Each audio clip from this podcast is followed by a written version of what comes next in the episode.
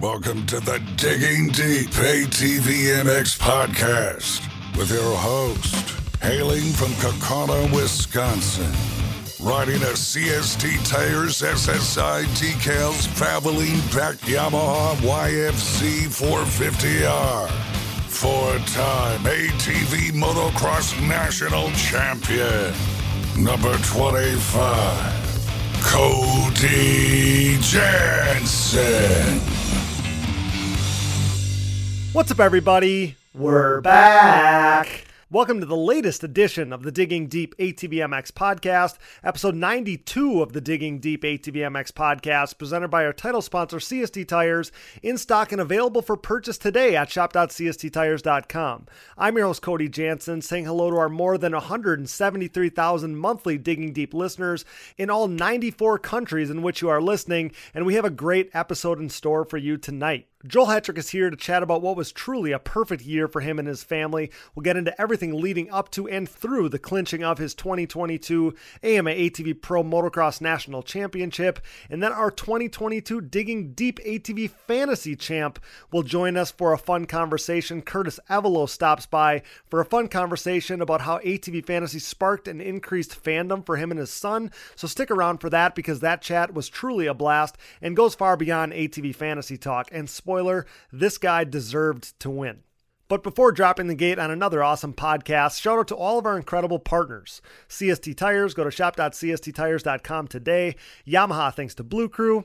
Thanks to SSI Decals, DID Racing Chain, Namura Technologies, Bronco ATV and UTV Components, Impact Solutions, Launaville Steel Enterprises and Concrete Supply, the financial advice of the Haymauer Financial Group, Forworks Carbon, DP Brakes, Factory 43, Integrated Financial Concepts and their Safe to Race and Safe to Ride insurance programs, Binky's Forever ATC Museum, Blendzall Oil, the official oil choice of Digging Deep, Evans Waterless Power Sports Coolant, Walsh Racecraft, and Manscaped. To get 20% off and free shipping with code DiggingDeep20 at manscaped.com. Manscaped's signature line, the Performance Package 4.0, includes the new Lawnmower 4.0 electric trimmer that I rely on to help keep my beard on point, the best nose hair trimmer ever created, and an array of goodies like deodorant, boxer briefs, a travel bag, and more. So check out Manscaped. I wish I would have sooner and get 20% off with free shipping by using code DiggingDeep20 at manscaped.com.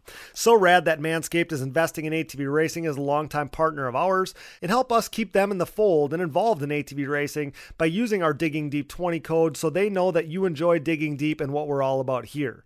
Support all these great companies that support us and for any products that fall through the cracks, click that Rocky Mountain ATVMC banner on our website to help us out.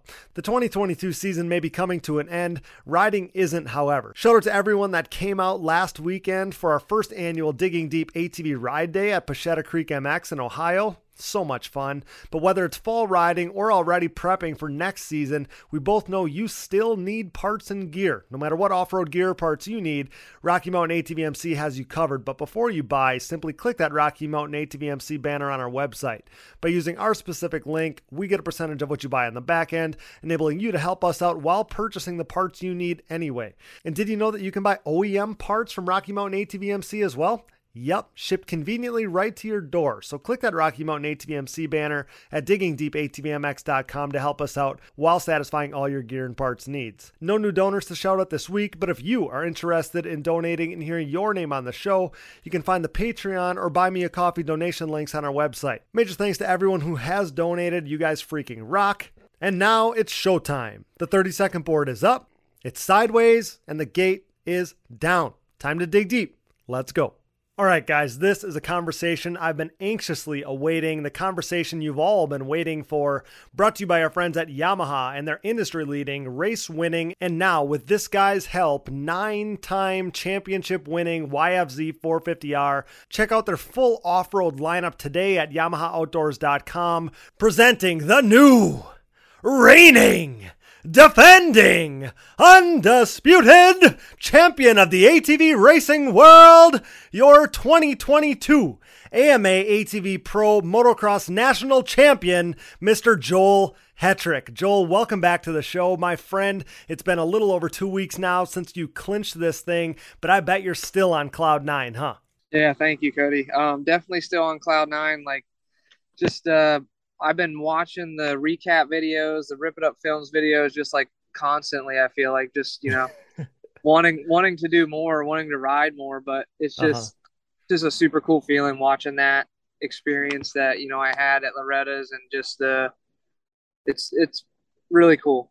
Well, I think you know during the season, you know, I'm sure you don't live on this like week to week thing as far as like taking it all in, right? I'm sure yeah. you're not like riding the highs of, of winning races. It's on to the next one. It's always on to the next one. So yeah. uh, the fact that you get done with this, you know, crazy ride and and are now taking it in and reliving it week by week is actually pretty special. I think I would do the exact same thing.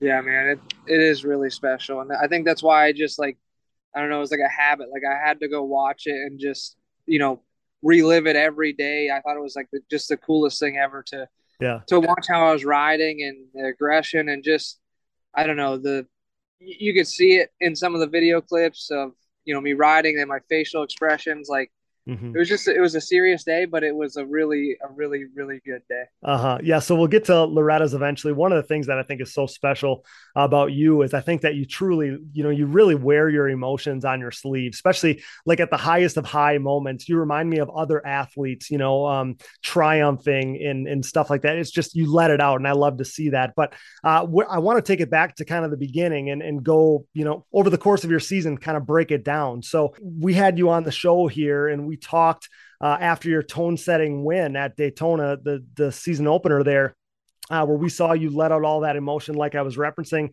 after that opening round victory.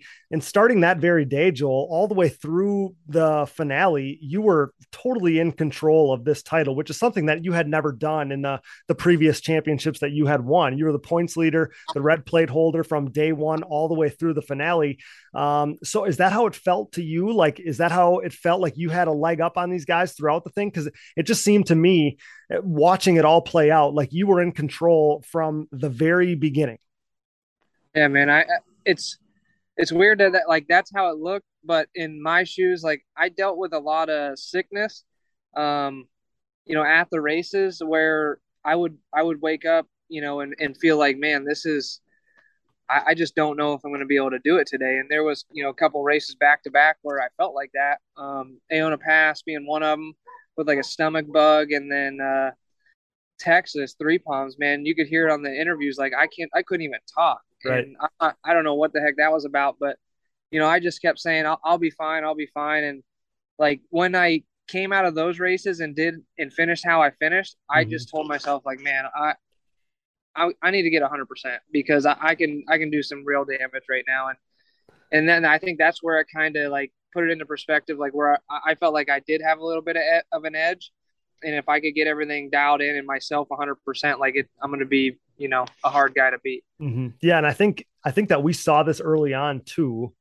but it seemed to me like that whole program of yours uh, with the new machine with the yamaha with everything i mean there's some different components this year and stuff but mm-hmm. it seemed like your program was on another level from last year like it seemed so efficient you guys were spot on with everything i mean it just seemed like you guys never missed a beat yeah i i think that just comes with the experience of having that yamaha for a couple years now and mm-hmm. and everyone on the team really you know busting their butt to get a really good package and um you know, it is a really good package and it's a really good package built around me that's very rideable, uh, that I can, you know, just push the envelope, but also not get wore out doing it. Like they, we just come up with a really, really good setting.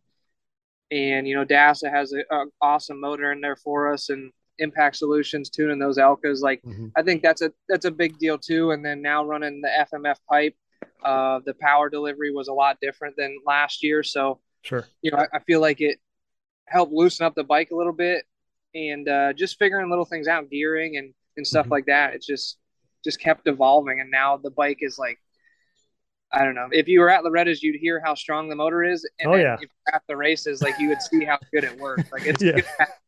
Yeah, yeah. The thing uh, we referenced on the last show with Casey that you could tell that uh, you know that thing was pretty strong. We heard that thing late into the night there on Saturday night, Joel. That thing, okay. that thing, that thing wouldn't give up the ghost. But tell me I about.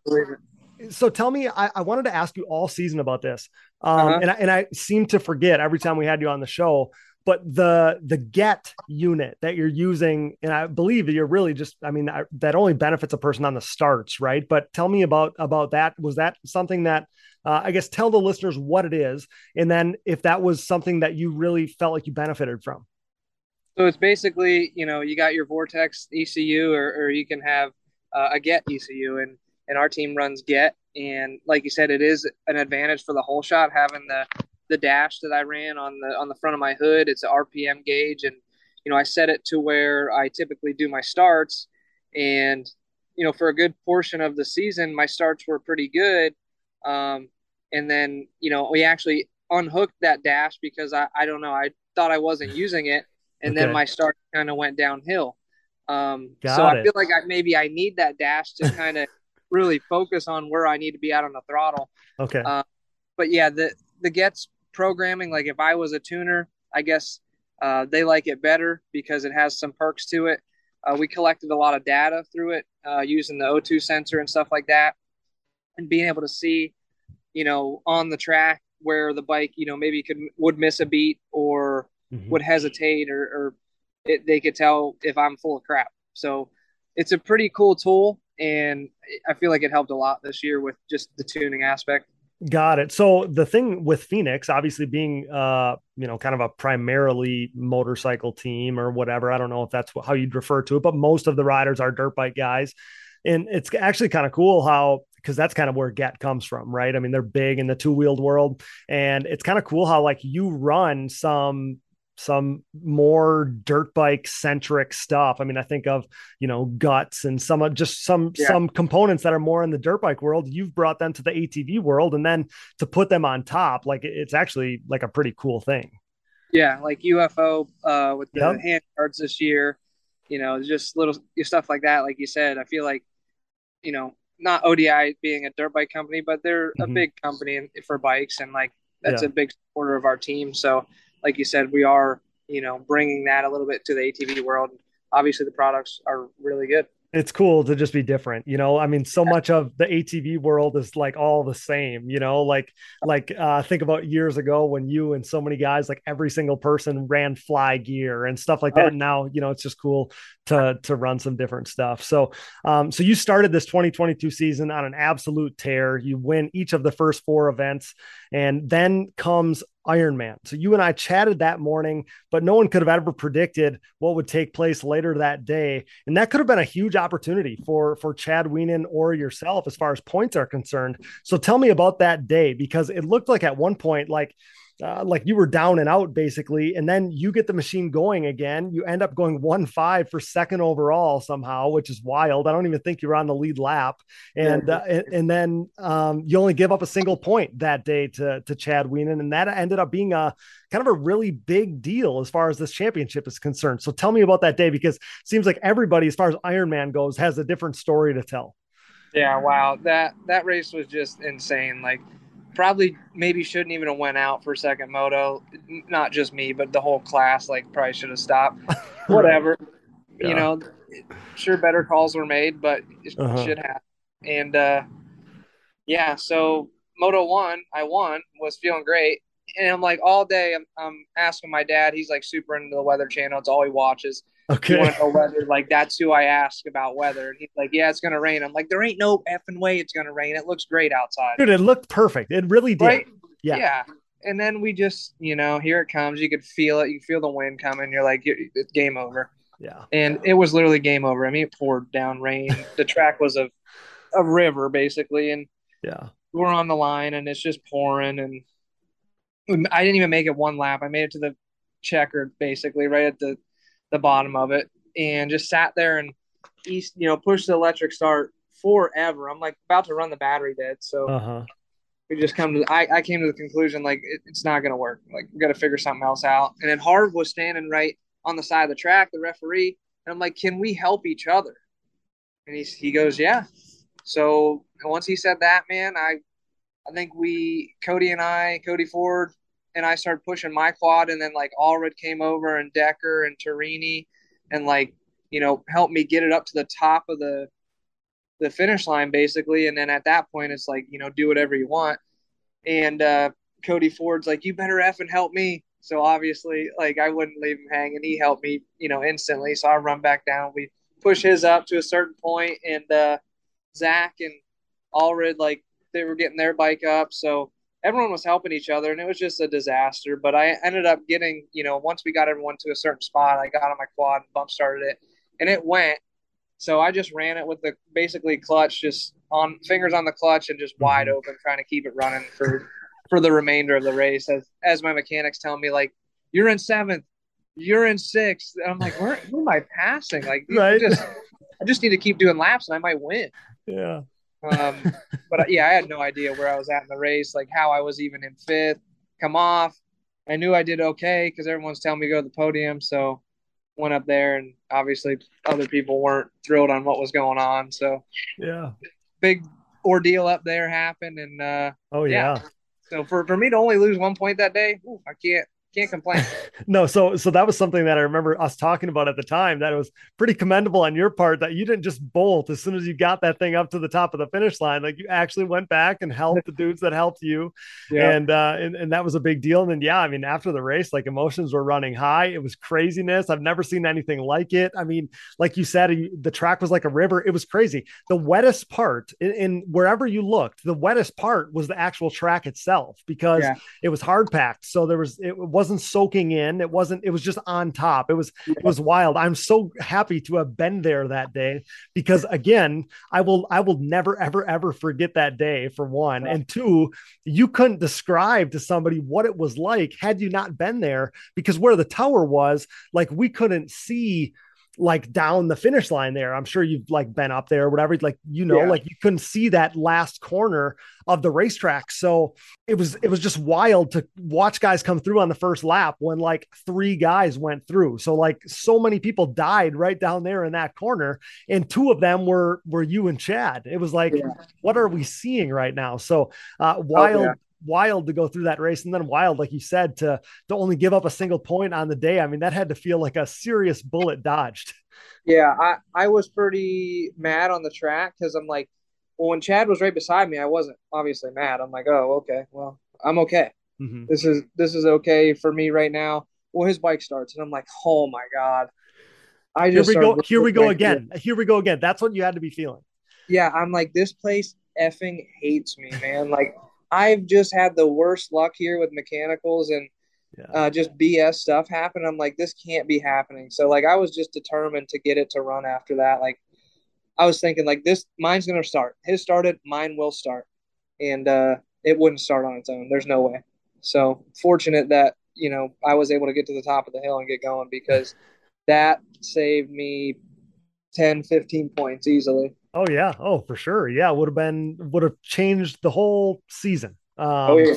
So crazy how that all went down. And, and really, that weekend there kickstarted what I believe was the most pivotal period of this title run for you. We've mentioned it on previous episodes, but I've yet to say it to you. So, starting at Ironman, Chad gets hot, right? He wins four of five overalls heading into the finale. But during that five event stretch, you actually extended your points advantage over Chad. That's how consistent you were this season, which is obviously something that majorly benefited you in this title run. So, Chad made up a single point at Ironman. You two tied for event points at Sunset Ridge. Briarcliff is where you piled on eight more. That was obviously pivotal. You had a perfect day there.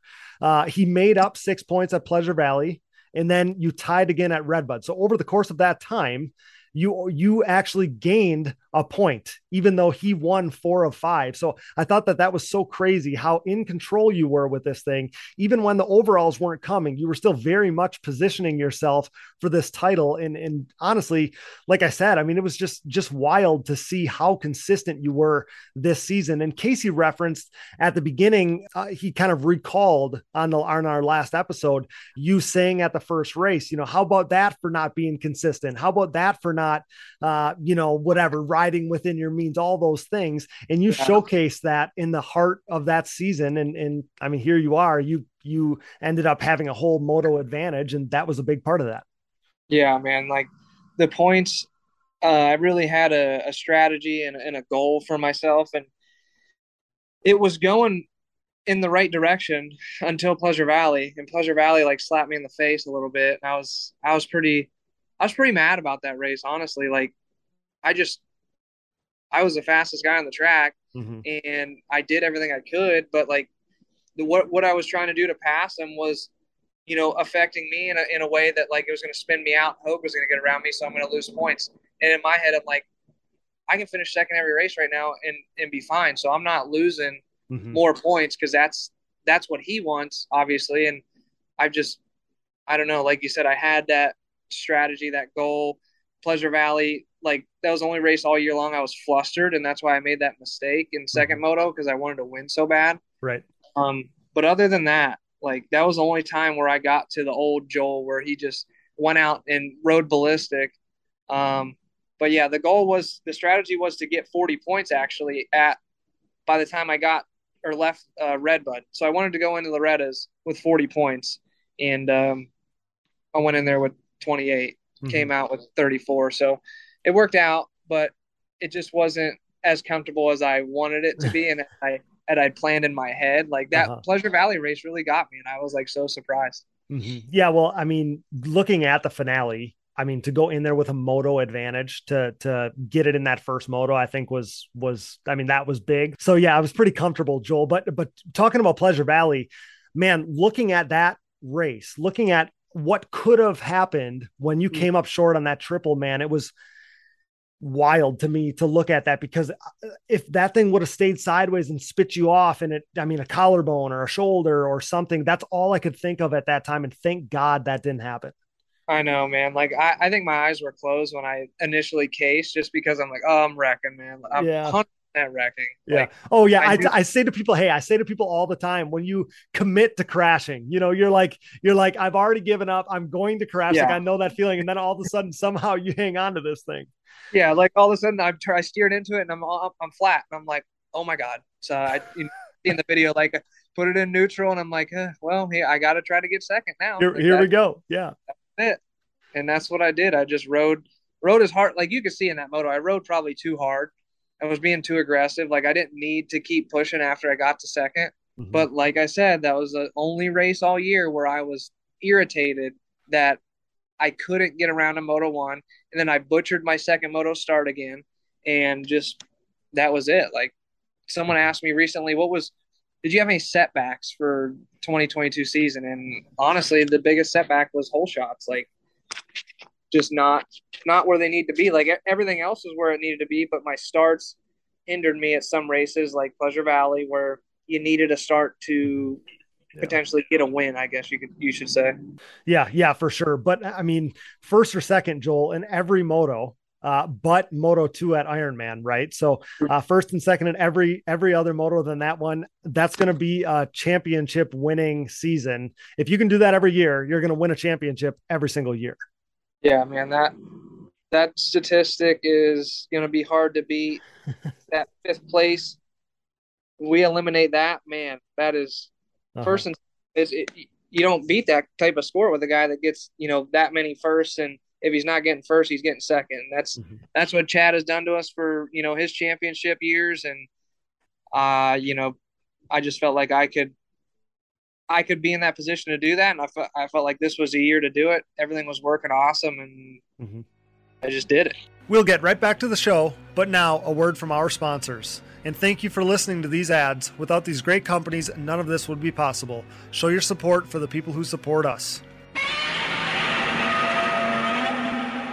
We used to speak of a CST takeover, but now 2022 is the year of CST supremacy. CST's Pulse MXR tires are the choice of Joel Hetrick, Jeffrey Rastrelli, and Nick Janusa, meaning CST tire riders are in contention for pro class wins and a possible podium sweep every time they hit the racetrack. CST tires are also the official tire choice of the Digging Deep ATVMX podcast, but you already knew that. I, your host Cody Jansen, helped pioneer the CST takeover with Pulse MXR fronts and white label soft compound rears on my way to back to back national championships and a Pro Sport podium to cap off the 2021 season. The Pulse MXR tire, available in soft and standard compounds, offer the highest level of traction, most predictable cornering, and superior wear characteristics when compared to the competition. Did I mention they offer contingency payouts as well? Visit shop.cst tires to join the CST takeover today or prepare to be beat by someone who did. Joel Hetrick, Jeffrey Rastrelli, Nick Janusa, myself, and so many more believe and trust in CST tires. Do you? You already know we're Team Blue Crew now more than ever here at the Digging Deep ATVMX podcast. And whether it's eight time and reigning ATVMX Pro Class National Champion Chad Wienen, who with his next championship will become the winningest champion in ATV motocross history, or seven time and current XC1 Pro ATV GNCC National Champion Walker Fowler, who is now tied for second all time in titles won, it's clear the podium proven Yamaha YFZ 450R is the winning choice of sport ATVs. This continued and unprecedented success for the Yamaha YFZ 450R, its unrivaled quality and performance, and the undisputable fact that Yamaha is the leading OEM supporter of ATV racing has resulted in an ever growing Yamaha takeover within the sport quad market. Best yet, Yamaha's Blue Crew Racer Support Program is back and stronger than ever here in 2022 meaning Yamaha riders will once again cash in on payouts and prize opportunities, including a chance to win a brand new YFZ 450R. For more info, head over to YamahaBlueCrew.com, follow them at Yamaha Outdoors on social media, and check out Yamaha's full proven off road lineup at YamahaOutdoors.com today. SSI Decals is a name synonymous with ATV racing, synonymous with big time success, and absolutely synonymous with the best looking decals around. An offshoot of their parent company that was established in 1947, SSI first took shape from owner Ian Harris's passion for ATVs. With what started as just making numbers and decals for riders like Chad Wienen, the company quickly took off, and today you couldn't imagine ATV motocross without SSI decals. The graphics maker and designer now supports all the top teams in ATV motocross, as well as teams and riders racing GNCC, WORCS Series, Pro Motocross and Supercross, Canadian Pro Motocross, short course off road trucks, UTVs, snowcross, and oh yeah, six time world champion top fuel drag racer Clay Millican. No project is too big or too small for SSI decals, making your identity stick with championship level graphics. Head over to SSIDecals.com today and then maybe call the doctor because things are about to get sick. The Digging Deep ATVMX podcast is brought to you in part by DID and their wide range of championship winning chains. From the street to the track and everywhere in between, DID chains are designed to give you the optimal riding experience with great performance and increased chain life. Consistent to the core, pick up your box of reliability today. DID, what drives you? We are proud to be partnered with Namura Technologies. Since 2001, Namura has led the charge in the ATV and side by side market covering more applications than anyone else in the industry. Namura's advanced piston technology uses a NASA exclusive aluminum alloy that helps to reduce expansion rates, allows for tighter tolerances, and leads to higher overall engine performance for your machine. For more information about Namura's wide offerings of pistons, rings, gaskets, industry leading top end repair kits, and recently added connecting rods, visit your local dealer or online at www.namura.com. Namura Technologies, your one stop shop engine component supplier. We are pleased to be partnered with Bronco ATV and UTV components. Bronco has been an industry leader in replacement hard parts and accessories for all makes and models for over 15 years. With a catalog that includes a full line of electrical components, engine internals and cylinders, shock and suspension parts, winches, clutch kits, valves, carb kits, bearing kits, and drive chain parts, Bronco is your hard parts source for whatever you need for whatever you ride. Available exclusively through distributors around the world, visit your local dealer or online at broncoatv.com. Forworks Carbon's innovative lightweight products include top notch seat covers, carbon fiber, and plastic hoods, gas tank covers, exhaust shields, shock guards, and much more. Whether you have an ATV, UTV, or snowmobile, Forworks has the goodies that will improve your ride and make you salivate. We trust Forworks for increased function and a sexier look, and you should too. Forworks Carbon, always working hard to bring high quality and innovative parts to the market.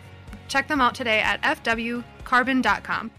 So you go into Loretta's then with this big 28 point advantage, not as big as you wanted, but it still yep. felt still felt pretty darn big from the outside looking in. And for you, that's kind of almost got to be a weird feeling because I'm sure like you want to protect it at the last round, but at the same time, you have to ride as you normally do because when you start riding to protect, that's when weird things can happen. So, uh, what were you thinking going into the finale there?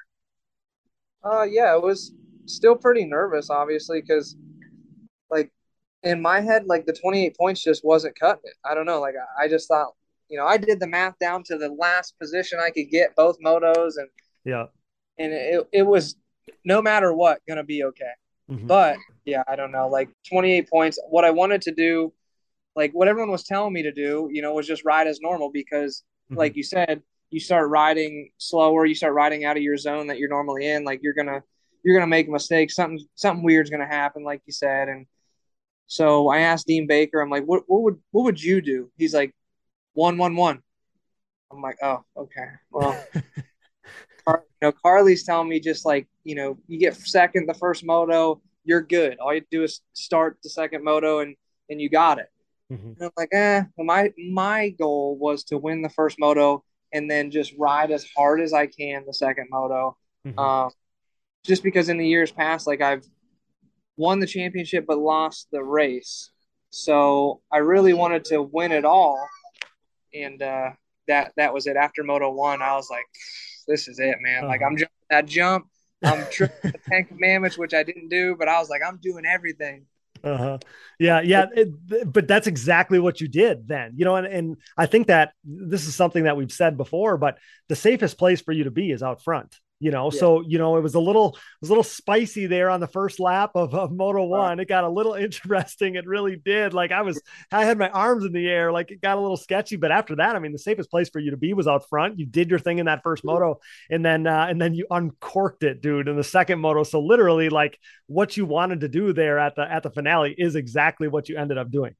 Yeah. Yeah. It it really was exactly what i wanted to do. And it was fun doing it just that second moto like I don't know. I rode with aggression and like I rode that if you know whatever happened happened, it didn't matter. But I don't know. I felt really comfortable going that pace, and it was fun to like dice it up with Max and uh, uh-huh. uh, at the beginning of that race, and then and like you said, Moto One. Oh my god. Dude, that was so sketchy. so sketchy. And I watched Tremelon's video he put out, and I'm like, holy. I was like, I could have just you know, tucked a wheel with his and, and went flipping. You know, that's Moto One.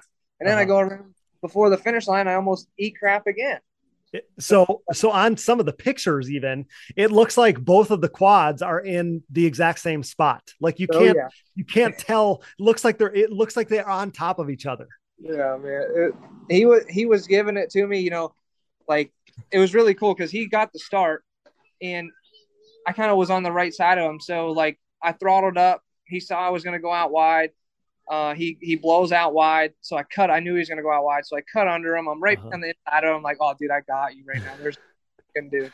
and, uh, so we're going down that straight into that left hander, and uh, I just, you know, when he started hitting the brakes, I started hitting the brakes. I just blocked him, and uh, it just felt really cool. And like I, to, I told a couple people this, and I don't know, like what kind of remark it was, honestly. Like, I really still don't know.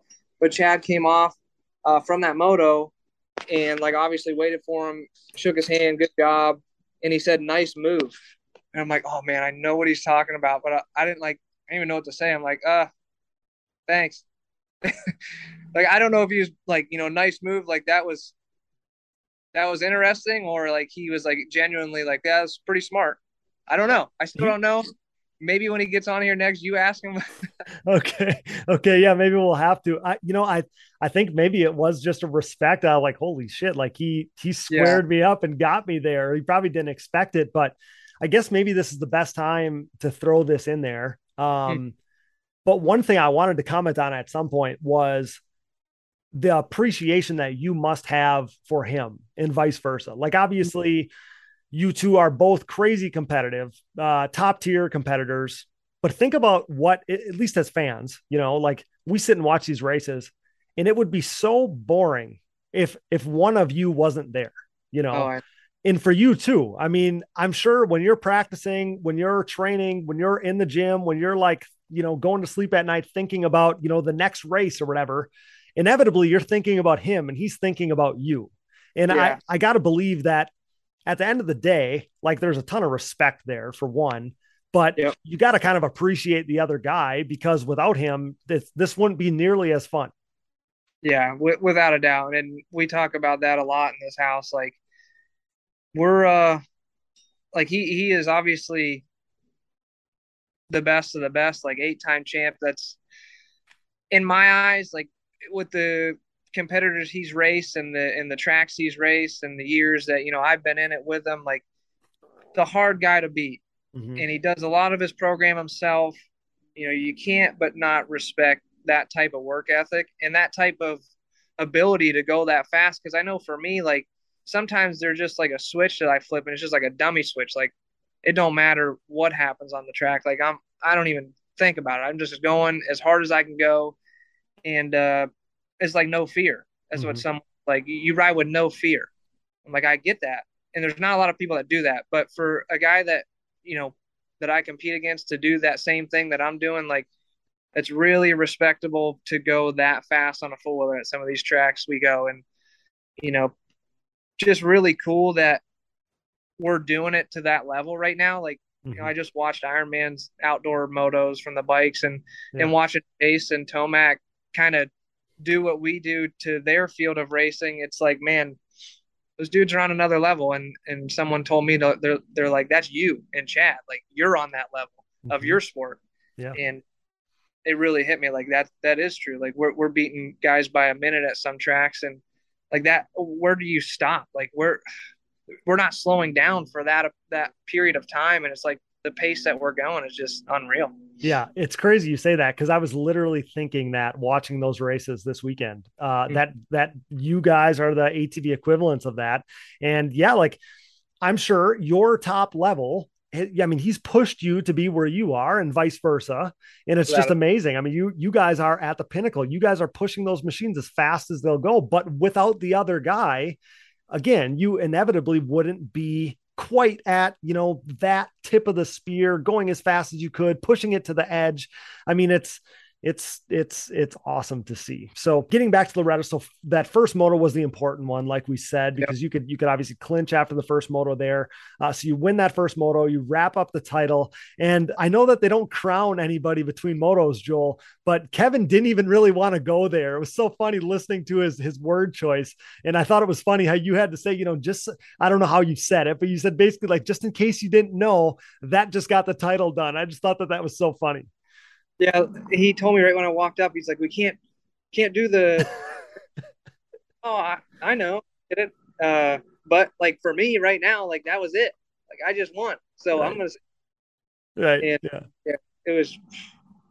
It was pretty cool. Yeah. Yeah. yeah yeah, that's awesome. So uh, pressure was off for Moto 2 then, like you said, I uh, you uncorked it, and I can see how that would be almost like probably an odd feeling. Actually, I caught you saying something on one of Gloop's videos, but you said, you know, I don't really know what I'm going to do right now or, or whatever you said. But I'm sure yeah. that was kind of an odd feeling because at the same time, like, you know, I bet, you know, you're feeling like the pressure is off and you had nothing to worry about. But I mean, you obviously wanted to go out there and, and put it down, and that's what you did. And you really showcased the speed and the aggression that you're capable of. I mean, at this point, I mean, since the since the beginning you know stages of the season you're obviously thinking with a championship in the back of your mind in that second moto you didn't have to. Like you said you sent that quad into the sand you were doing all kinds of stuff and just really going for it from the gate drop. So uh, you really showed us what you were capable of and you put it on those boys but it, it did look like man i'm gonna i'm going to set a tone right here. And casey told us that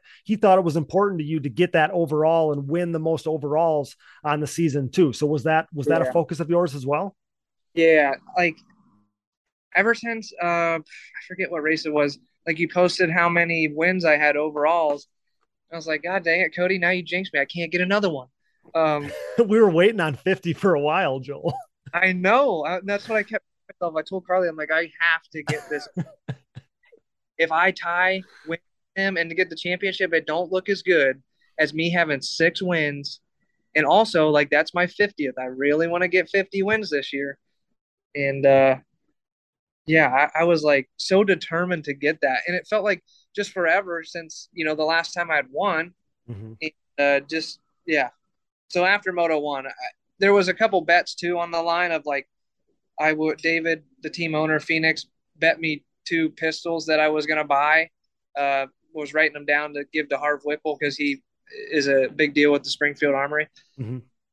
So I wrote my pistol numbers down and everything. He's like, "Is that what you want?" I'm like, "Yeah, yep, that's what I want." It's a good amount of money. Okay.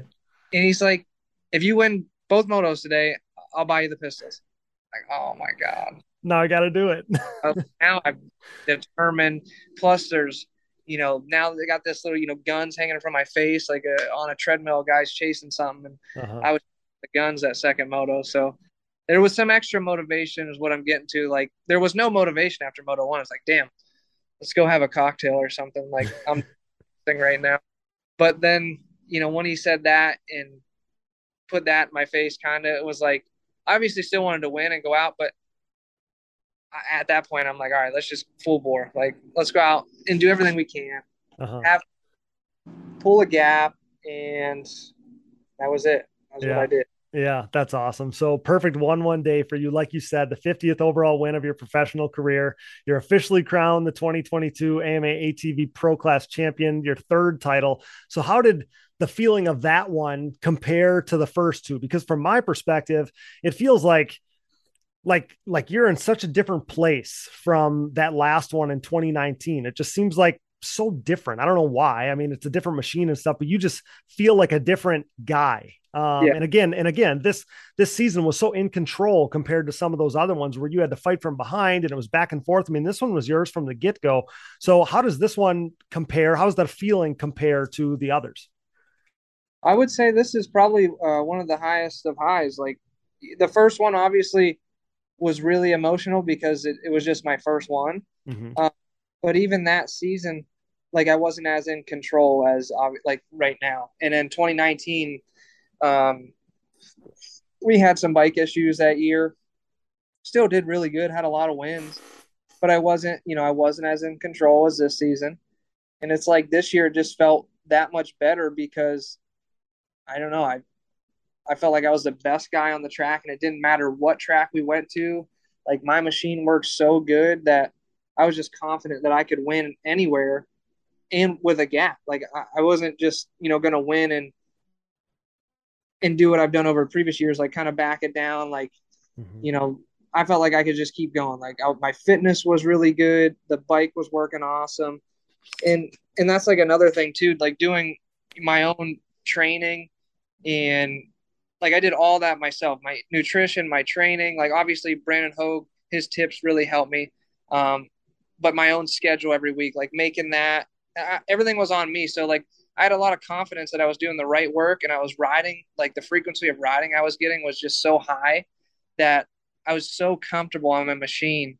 And uh, I think that's what really helped elevate this to be in that much control. Well, and I feel like there's probably some more gratification that comes from you know, kind of doing some of all of that stuff yourself, right? Like we've talked with other guys. We talked with guys like Jeffrey Rastrelli, who, you know, I know that his program is obviously different than yours. You ride for a team, he doesn't. But yeah. the more the more hands-on you are with more aspects of your program, I feel like it's more rewarding. And the more like like you're saying with your training and nutrition and stuff, I feel like again, like that probably makes it feel like it's uh it's even that much more rewarding, I would think. Yeah, yeah, especially when you know I'm seeing the results that are working in the right direction for me. Mm-hmm. Yeah. You know the guys that were around me that I was training with and helping them too. Like I felt like everyone was kind of getting better, and in in my shoes, like I felt so good on the bike. I kept telling people I'm so strong on the full wheeler, and it's not just from my training. It's just like from the the frequency of riding. Like I said, I was just I was riding really good places, um, and I was riding a lot. So mm-hmm. I think that really helped this year. Yeah, yeah, that's awesome. So uh, I'm glad that you mentioned the 50 overall wins thing uh, because I was prepared to ask you, you know, if that meant something to you. It's quite the milestone when you think of 50. I mean, that's so many. I mean, think of winning every race for five straight years. I mean, that's that's crazy. So uh, I was going to ask you if it meant something to you. It obviously meant at least a little something. Yeah, it, it means a lot. Like 50 is a huge milestone. I, I always like just think, you know, there's guys that race their whole life that you know try to get one and mm-hmm it's just such a a competitive field with phenomenal racers, and to get fifty of them is like it just blows my hat off, man. It's mm-hmm. just super cool and such a great feeling. Like fifty is a lot. I don't even know what to.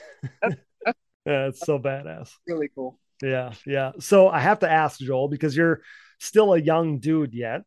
So yep. will you presumably like will we see you around for the next you know, five plus years, you think? Like is gunning for a record tying eight titles or or maybe even being the one to surpass it? Like, is that something that you think about at all? Yeah, definitely.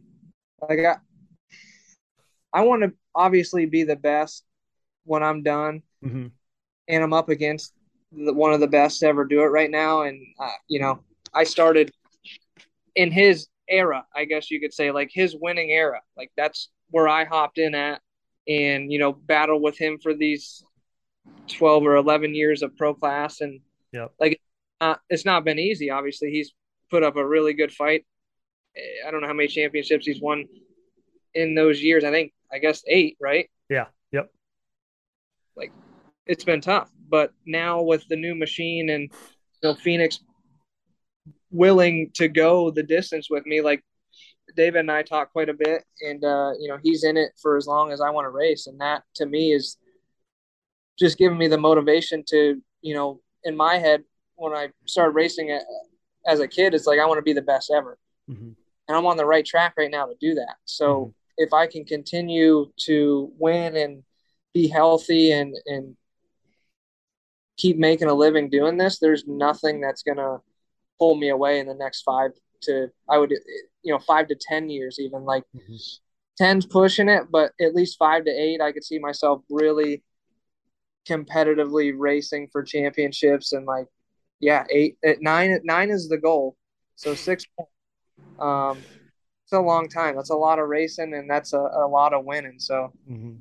Yeah, yeah, that's awesome. You know, I've I've always said to people when they'd ask me, I, I told them straight up, I, I just had this gut feeling. I knew it in my in my my my gut that as long as you race, David's going to back you. Like there was no doubt in my mind that he was going to stick around and be a part of that and support you throughout that.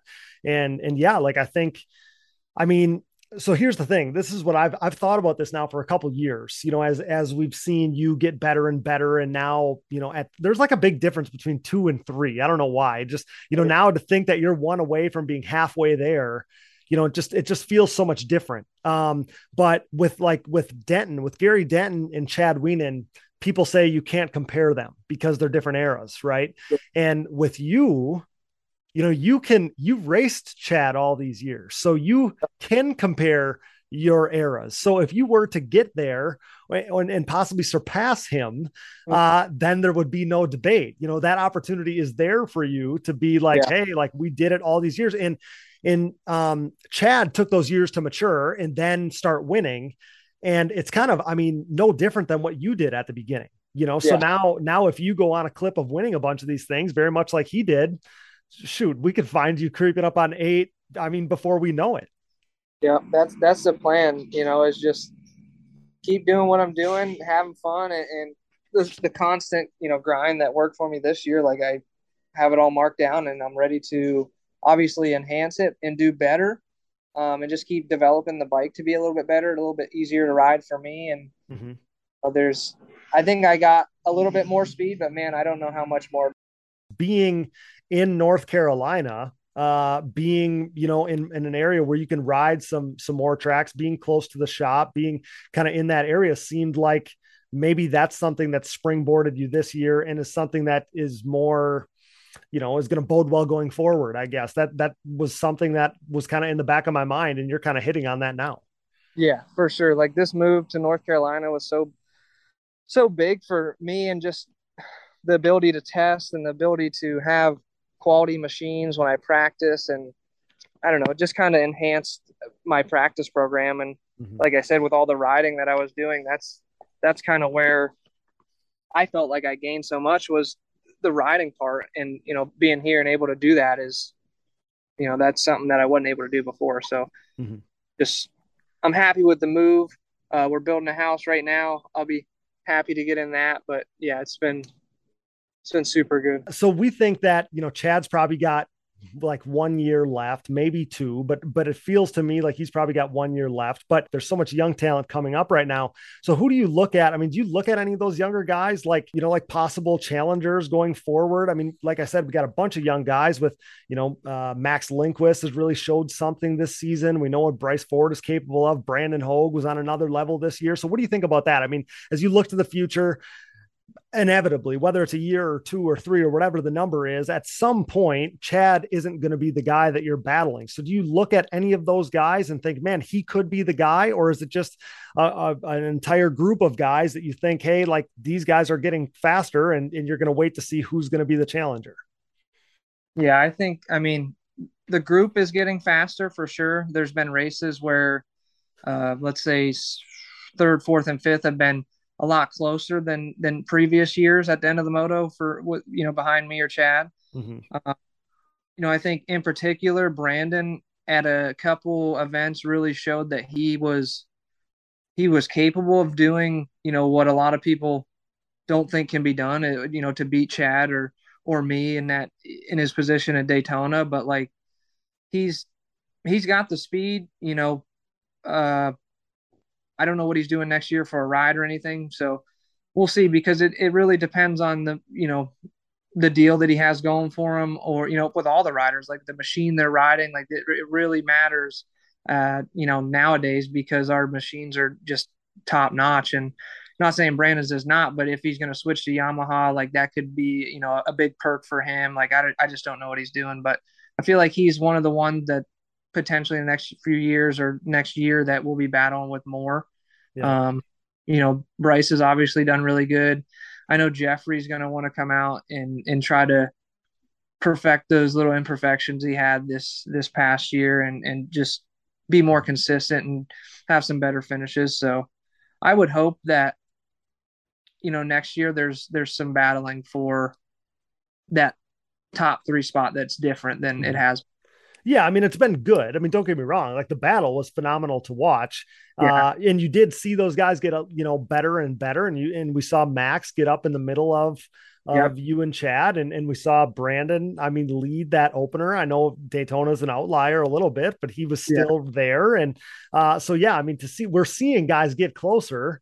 Um, and, and that's an exciting thing for the sport. And I just, I wondered if you, uh, if you picked anybody out. And I and I figured that you were going to mention Brandon. I know he's a friend of yours, and uh, you know, so we award a Most Improved Pro award each season. And I recently said that Brandon's got to got to be the pick. I think I haven't broke down the numbers yet. I haven't had time to to to break it all down, but I feel like he's the guy. Um, just just based on you know the eye test he looks to me to be the guy that improved more than anybody and you kind of hinted at some stuff there i've been hearing some rumors i don't know what's going to happen but i will say you know i mean it's a, it's a it's a weird deal because Brandon, you know, a year ago was saying, I need to get back to a Honda. I need to get back to a Honda. I need to get back to a Honda. And he gets with the music racing and repair team. And dude, I mean, they had, you know, they had those two DNFs, but other than that, like they proved to be the perfect combination for him. You know, they yeah. really did. And Brett is willing to do anything and everything for him, which is a which is a big deal for him. So I hope that, you know, whatever decision he makes, and again, I'm not, I don't know any details on anything. I just, I've been hearing some stuff. And yeah. I hope that he takes his time to figure out what's best for him because. Yeah. If he goes away from from Brett's deal, I hope he doesn't regret it as soon as he gets there. You know. Yeah, without a doubt. I I hope he makes the right decision for whatever you know works best for him. I know the music crew, you know, did him really well, and yeah. honestly, like I've been, I told him all year long, like that's the best looking Honda I've seen in a long time. Like that thing works really good. Um, you know, it sounds good. He's got good starts. He's been riding it really well. Like I know he was frustrated with just the issues he had, and I think like uh, you talk to me about that stuff, you're not gonna, you know, hear anything pleasant about you know mm-hmm. Honda right. TRX like I'm just not. I'm going to be brutally honest with you. Right. So, um, I think that kind of you know made him think a little bit more too, and you know I think he's pushing more towards the Yamaha, but like I don't know if there's a new team or what he's thinking of. Like maybe Musics are going to do the Yamaha thing with him. Um, but I don't know at this time. Like I'm sure he'll you know fill me in hopefully soon. But yeah, I don't know what we can say. I don't, you know, I don't know what we can say. I know we're gonna have Brandon on the show next week, so we'll we'll try to pin him down and ask him what's going on. But I do yeah. know that that Brett is willing to do anything and everything to to make Brandon happy. I know that that was something that he truly enjoyed was having Brandon ride for him. And uh, and yeah, we don't need to touch on that any further. But uh, we also give out a Rising Star Award each year, Joel, and um, mm-hmm. we give that to a rider who bursts onto the scene and and uh, looks the part of a future pro. So in 2020, we gave it to JJ Launderville. Last season, we gave it to Dane Molander.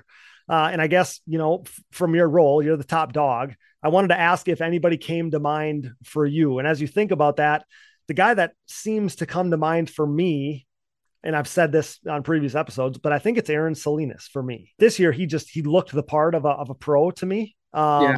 So, and I know you know Joe Chambers. There's a there's a plethora of other guys that we could touch on here. Aaron just was the one that seemed to me to look the part of a of a pro, um, especially as being a college student, doing all these things. So knowing what he deals with, coming from South Texas, all these factors to battle through those factors and be as good as he was, I thought that, that was really impressive. So, what do you think? Was there anybody if I if I were to ask you to shoot from the hip and give me a, a guy that you would think was deserving of a Rising Star award, what would you say?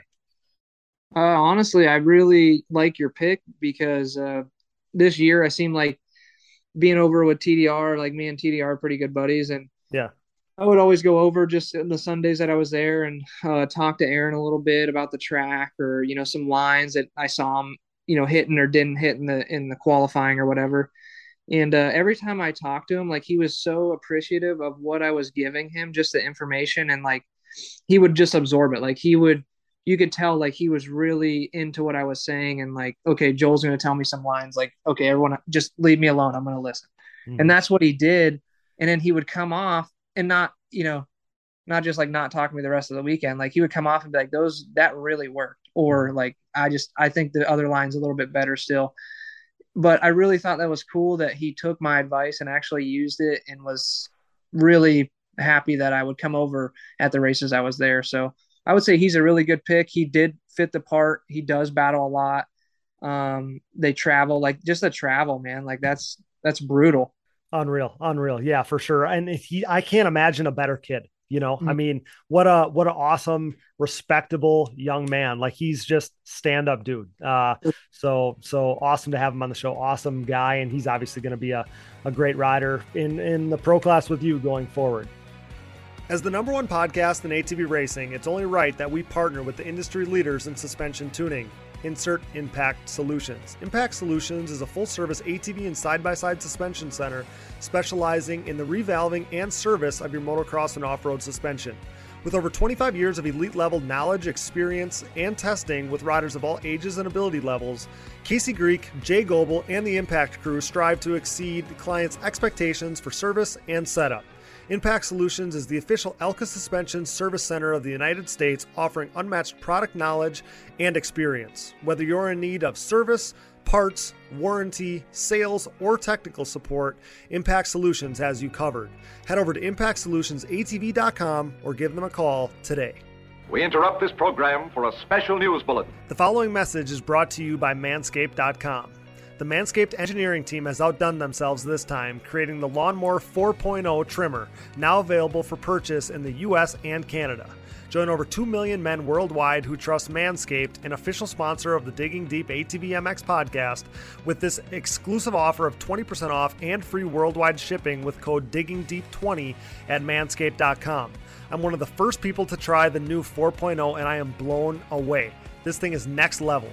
What sets this trimmer apart from all the rest? The Lawnmower 4.0 gives you the ability to turn the LED spotlight on and off when needed for a more precise shave. It features a new multi-functioning on-off switch with travel lock for those of us who like to travel. And my favorite, the new trimmer allows you to customize your trim with four different guard lengths, an upgrade from its predecessor that only featured two.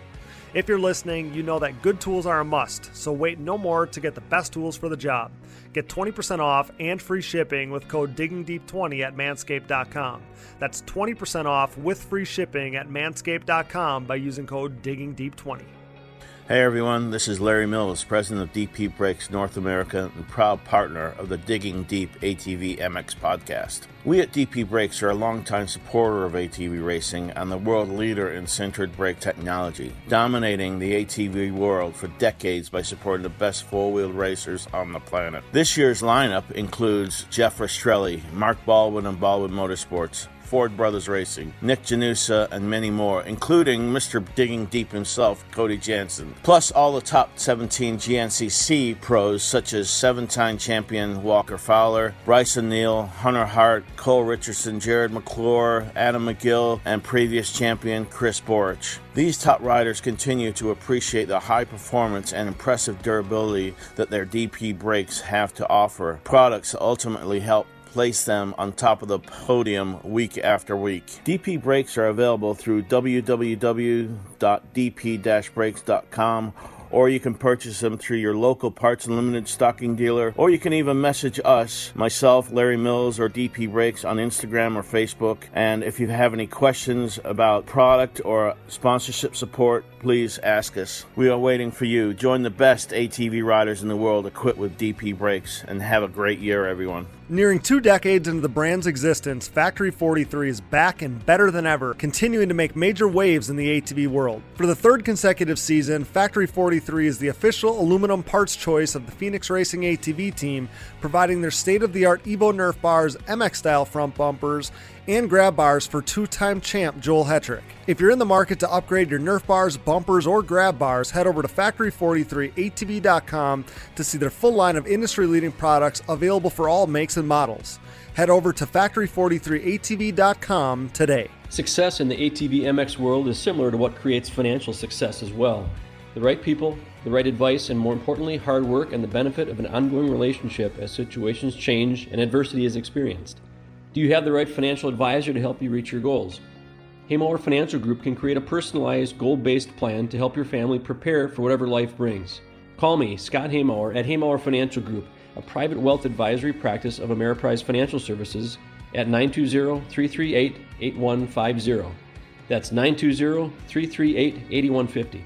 Offices located in beautiful De Pere, Wisconsin, with registrations and clients nationwide. Uh, Joel, as we turn the page, we finish up here. Uh, final topic as we look ahead.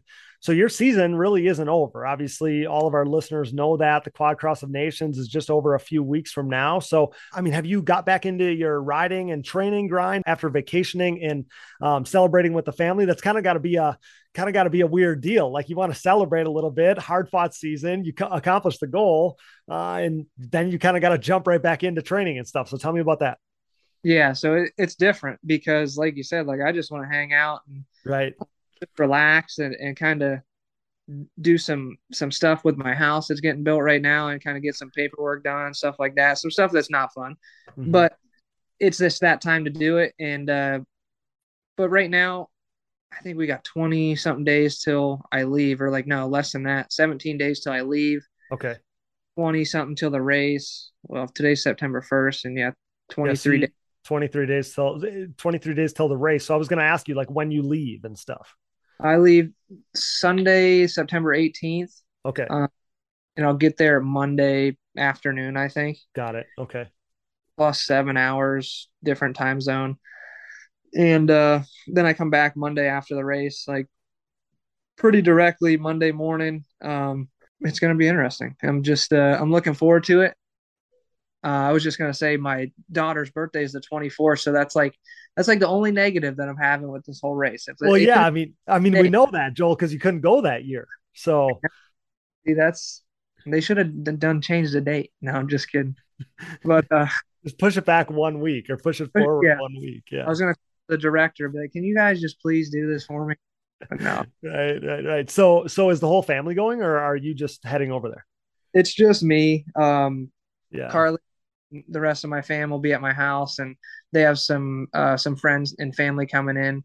Some friends from the track, the track actually, the Jackson family with their two boys are coming here. Okay. Uh, yeah, just to kind of you know have some fun with Evelyn for the weekend.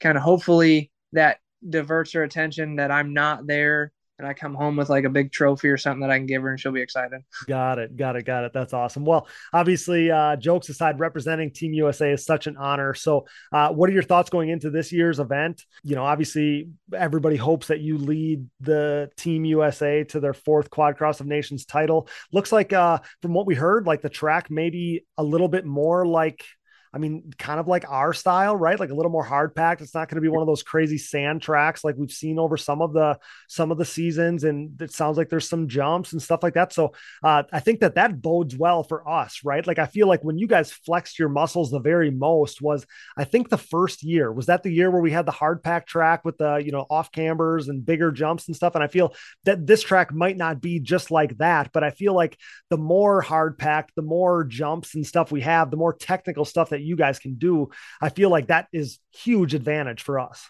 Yeah, yeah, I feel like that's where we'll showcase, you know, our skills.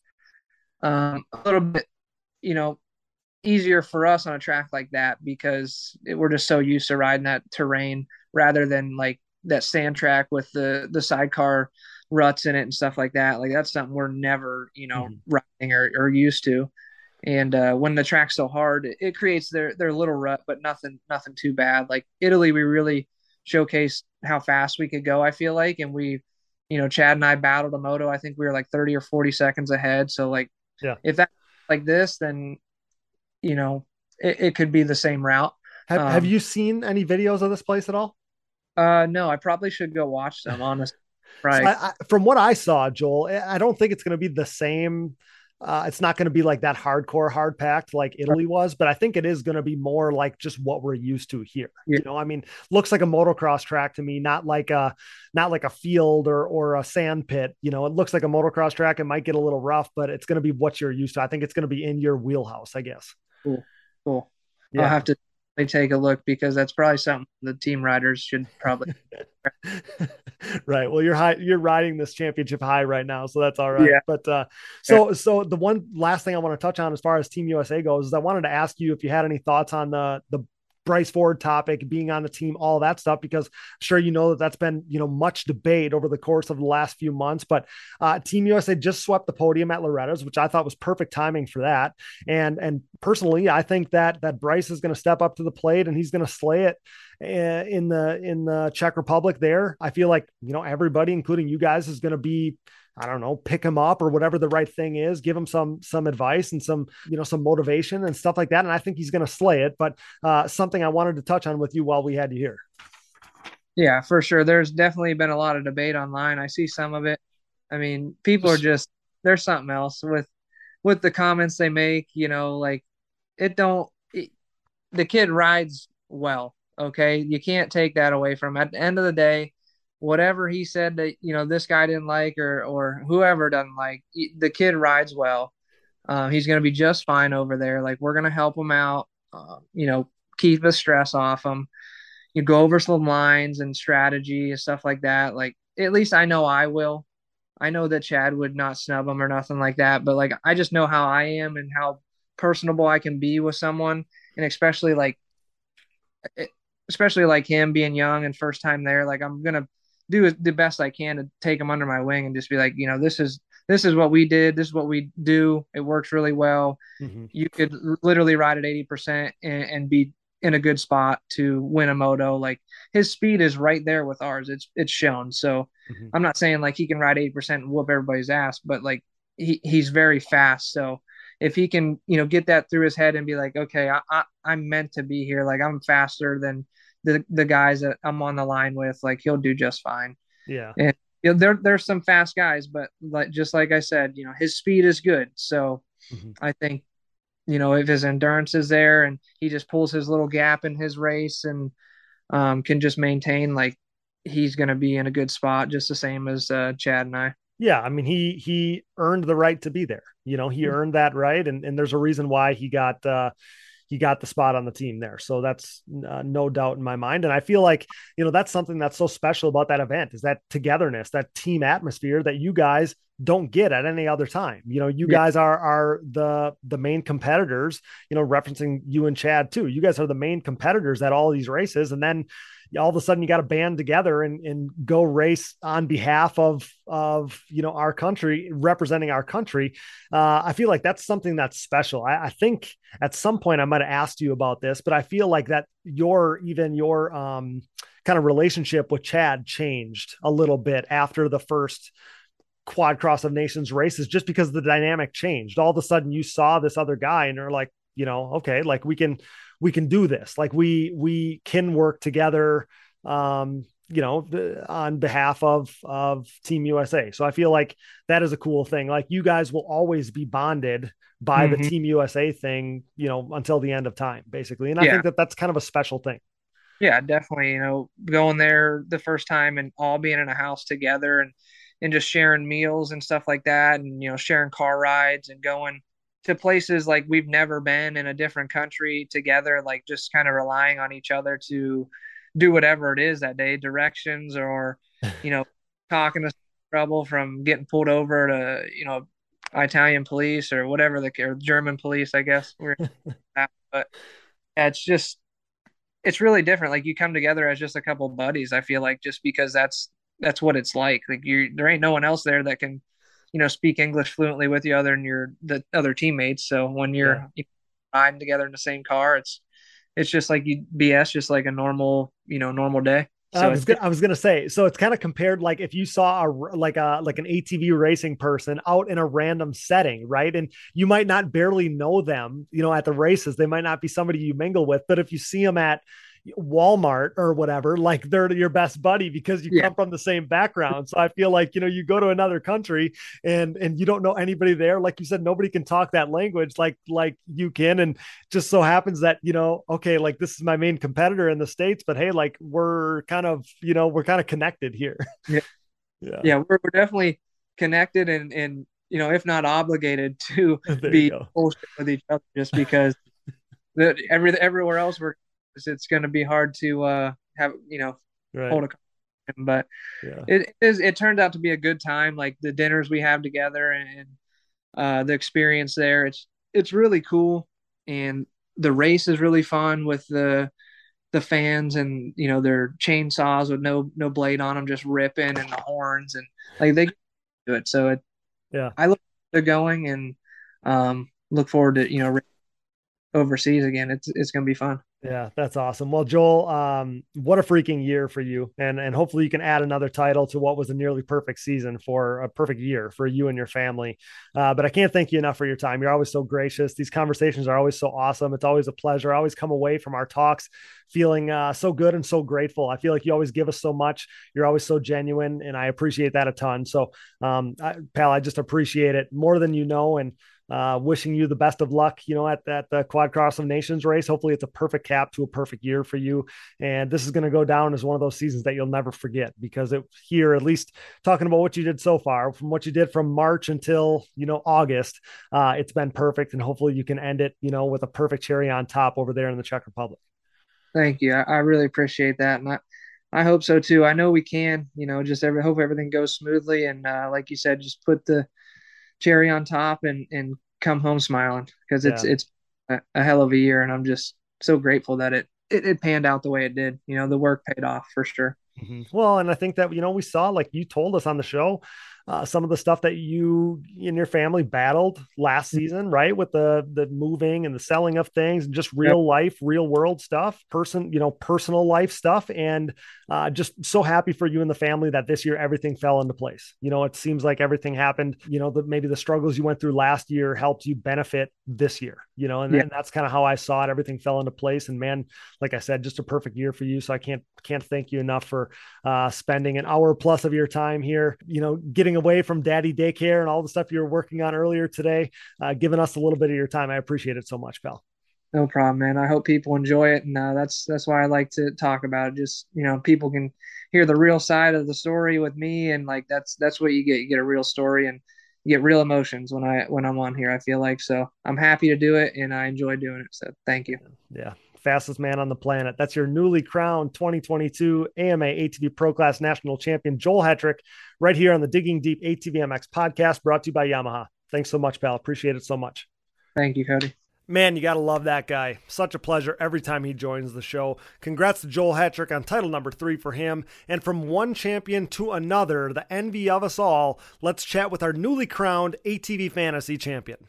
All right, guys, it is my pleasure to introduce, brought to you by our friends at Rocky Mountain ATVMC, your one stop shop for OEM and aftermarket parts, gear, and everything in between to enhance your riding experience. So many of our listeners use our Rocky Mountain link each month. So thank you for all that do and keep that going because it truly helps us out. Simply click that Rocky Mountain ATVMC logo on our website, diggingdeepatvmx.com. And now, after a long, hard fought season, it is my pleasure to welcome our 2022 Digging Deep ATV Fantasy League champion, Mr. Curtis Avalo. Curtis, welcome to Digging Deep and congrats, man. How does it feel?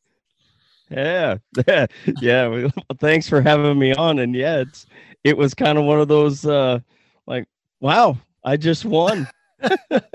so so Curtis, uh, I re- yeah. I received the the coolest email from you. So you stated that, you know, after mm-hmm. some hesitation, your son convinced you to join our fantasy league and play along with him. And and you went on to oh, say yeah. what fun it was. You yeah. you would tell me that, you know, you uh you you created all kinds of great conversation between you two and it forced you two to pay, you know, attention and be critical about the entire class, making decisions based on consistency and drive. So um, you ended it by saying it was super fun. So tell me a little bit more about that because yeah. that is exactly why, you know, the fantasy league fits so well with what we do here at Digging Deep. It was, you know, it's so seamless to cover the entire class with ATV fantasy, having to focus on everybody. So tell me about that. Tell me about yeah. the great time that you guys had because yeah. again, your message was so your message was so meaningful to me, Curtis, because uh, that's that was exactly my goal with it, I guess.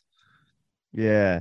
Well, and you know, the I just I'll, I'll be honest with you. I wish I wish there was more people we could have shared, you know, just even locally in that same um, you know, fun conversations. We we would sit and um, we would sit and review videos um, you know go on youtube and review videos and we talk about well you know boy you know this this rider's been a little bit more consistent this year you know there's been some things happening and oh we got some issues going on this one and so it created a dialogue that i think um, I, think allowed us to be critical of the riders mm-hmm. but but not in such a way that we're like you know um, cutting them down, but in a way that we're like, okay, if if I was a betting man, if I was a gambling man, I'm gonna put I'm gonna put more weight on this one because he's been just a shade more consistent, or or uh-huh. you know what, they got a new package, a new deal going this year, and so we're gonna we're gonna maybe maybe test the waters in that and see how that goes, you, you know, and and so what created was um and my son and I've loved ATV racing, motocross for forever. I mean, he grew up as a as a little kid racing with us, and um, we can get into that later. But it, yeah. it was just it it just creates such a fun time that we get get to kind of relive some of that um, excitement. And it's funny because it's like you tell people I was I just won the ATV motocross uh, fantasy league, and they're like fantasy league what? so what was cool is is um just having those conversations that actually people started um you could say opening up to that kind of conversation and and like really i had no idea that that kind of thing was going on and uh-huh. you guys race motocross but i fought that conversation forever oh, since of course. The early, since the early 90s you know of course so, you did yeah geez, you know but um yeah so that's kind of the conversations that happen and what i thought was really good was my son and I, um, we, we we're close. We're close to each other, you know. And but what what what ended up happening for us was we started having conversations that were like, man, did you see that last year? Do you remember what happened last year? And it's like, no, I didn't watch that video. And I go back and I watch it and then I talk to them about it or we or we just stop everything, go in and, and pop it on YouTube and watch it. And we're like, uh-huh. you know, well, how come we're not racing that track? Well, I don't, you know, so those are the kind of conversations that went on that sure. created um, the atmosphere for us to pay attention more. Yeah, yeah, that's that's awesome to hear. Because again, to think that you know we create this league, and I knew it would it would create a better experience for the fans that were a part of it. But to think, you know, for you, um, all the trickle down effect that it had, just just mm-hmm. enhancing your experience across the board, and kind of shows us, Curtis, that uh, that you guys really did your homework. Like you really earned this thing. You know, you didn't you didn't just luck into winning this thing. You know, so um, so that's kind of funny. So how did your son do in fantasy? How did so, how did his season go? Where you'll have to look him up. 50th, I think. I think is where okay. Justin ended up. So yeah, okay. so you have to look him up. He, he's on the same. Uh, he'd be the same name or J Man. I think. Okay. what he was on. Um, on the J Man Racing or something. I don't remember. Okay. But yeah. But but so you guys were competitive all season long against each other, I'm sure. And it was so funny because at dinner time sometimes it'd be like, oh, guess who's ahead of the other guy, you know? And so we just poke fun at each other and yeah. Um, yeah, you know, and it's like, oh, who's leading in points this week? You know, wife and everybody sitting around the dinner That's table funny. on Sunday, you know. So yeah, it was good stuff. That's funny. So last year, I can't remember exactly like how it broke down, but like my parents tied for like second and third. they were like second and third, and I was fourth or or something like that. Like we were all in this cluster. It was like third, fourth, fifth. I mean, it was something all in the top five. And I, I one, I thought people were going to think we're cheating, but you could also you could also see that we all we would talk about it, right? We would, we would break down like how we're, yeah. you know, how things are going to go this weekend or whatever, and our teams would inevitably be like the same without talking to each other. Yeah. Um, so it's funny to see to see how that goes. And yeah, this year, this year, Curtis, you guys, you guys walked us. I mean, I think I think I was way back. I think I'm like forty something or whatever. So Justin's end result, ending of the season, doesn't show his consistency staying basically right with me. Okay. We would change, swap back and forth. If you go back and look at probably the stats of that, um, there was some times it, he had some, he picked some guys that ended up breaking or having trouble yeah. and all of a sudden it was just i'd just turn to him we'd be on the tractor or uh, you know, he'd be in the tractor. I'd come ripping up on the four wheeler. I'd be like pointing at him and laughing. I'd be like, "You just went down," you know. So that's the kind of stuff that it created. So yeah. I, I, I guess you know, to to cap off what you're saying, I I hope that more people get into that kind of stuff, and mm-hmm. it's okay to razz and have some fun with it. And what was really neat was seeing him. He beat Corey Ellis. Okay. And, and so he he was like a point or two ahead of Corey Ellis. I snapshotted that, I screenshotted that, and I sent that to Joe Bird. And I said, "Look who just beat Corey Ellis." and Joe just had a fun time with that. Uh, oh my uh. goodness, we had a good time with. Yeah, that. that's awesome. That was one of the things I remember saying to our champion last year: is you know you beat name whoever, you beat Bryce Ford, you beat Brett Music, you beat yeah. you know Corey Ellis, like you just said, you beat all these guys. So, um, so yeah, that that's uh, that's fun too. There's legends in there, which is awesome yeah. to compete against yeah. them. So, yeah. uh, Curtis, correct me if I'm wrong, but I don't think you ever led the points, right? I don't think you ever led until until the dust settled until the very season, end. Until the very yep. end when it counted. Yep. So so so so like how far back were you at any given point this season? Do you remember that? So I do think I was in the top 50 for quite some time consistently. Okay. Um and then uh, I'd have to go back and look again, but um, I think about midway through, I'll tell you when it happened, when I got ahead or when I started getting up into that 20th position or so. But okay. for a long time, I was, it was like, you know, it was tied. So it was tied 35th place or whatever. And mm-hmm. there was 10 of us in that position, you know. And so I just kind of yeah. kept staying consistent. But I, I started kind of noticing that creeping up, creeping up, creeping up and I'm like, you know, I just might win this thing because I'm only I was only two points behind the leader going into the last race, and I'm okay. like, yeah, I would just okay. him. So yeah, it was good stuff. Okay. Yeah. So I at at a ride day this past weekend, the kid that was leading for a good chunk of the season, uh, he was there and and oh no, about, and about midway, um, it was that Sunset Ridge. I specifically remember him walking around with his chest out, you know, and he's talking about how he's going to win the fantasy league. And I think he went into the finale leading. He led almost the whole season. He had like a 17 or 15 point lead at some point, which is big in the game because it's so yeah. nip and tuck. Yeah. And and you end up knocking him off at the end. It was just uh it was amazing. I had to give him some crap for you this weekend because oh, um but and like I said, I knew that you weren't up front, you know, you weren't at the front um all season long. So what a comeback. Right. Yeah. No, I was um I was I was staying steady. Um but one of the greatest things happened to me was was uh was that uh um let's see Iron Man. So that mm, was that the was mud. probably the the yeah, it was the game changer for me because I was like, all right, I still got some stuff here, it's some some kind of some wise moves. So we we moved on from there. So yeah. So so so like, did you have Denoble or, or? Oh yeah, you did. Yeah, yeah and he yeah. paid off so big. so that was one of those things that my my uh fantasy um you could say run to the top okay really changed the moment that you said what if nick okay what if it rains and i'm like yeah what if because Nick is good at that in that mud. Uh-huh. you know? Yeah, yeah. And I'm like, Yeah, you don't say. You don't say. yeah.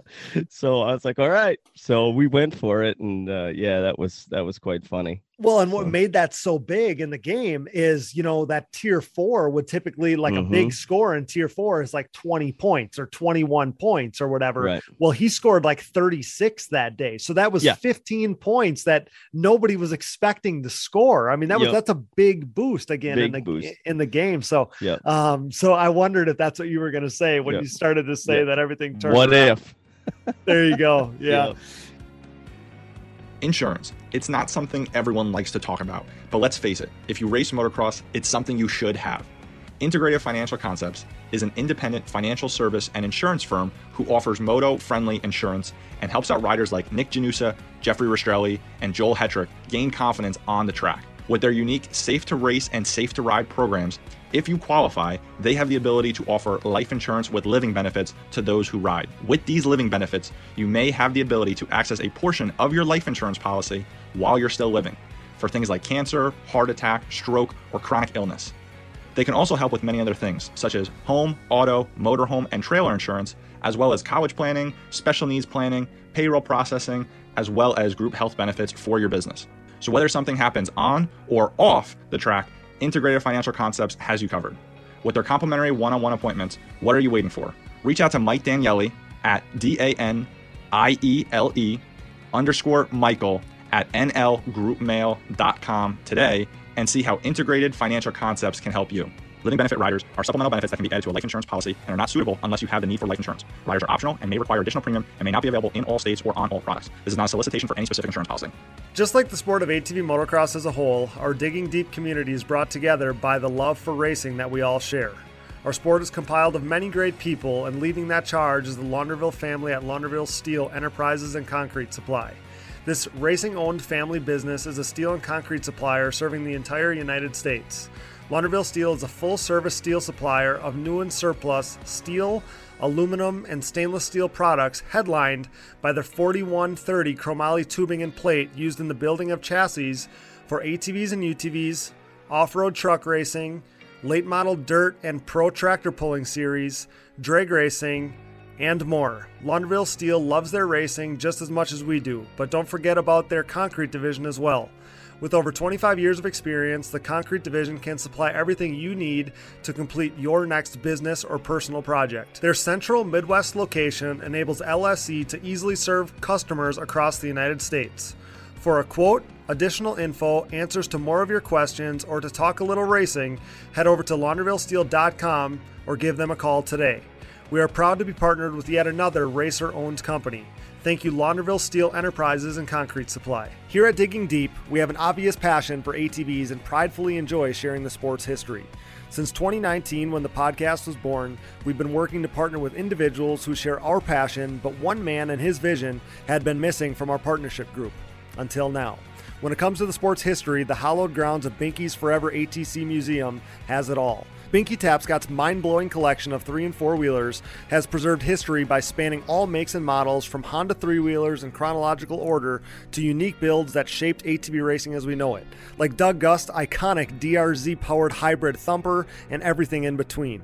There's no denying Binky's passion, a passion that we certainly relate to here at Digging Deep. Binky's goal is to share his amazing collection with fellow enthusiasts by making his prized possessions accessible to the public via scheduled visits. Follow Forever ATC Museum on Facebook and watch foreveratc.com for further updates on possibly getting a chance to see Binky's Forever ATC Museum for yourself.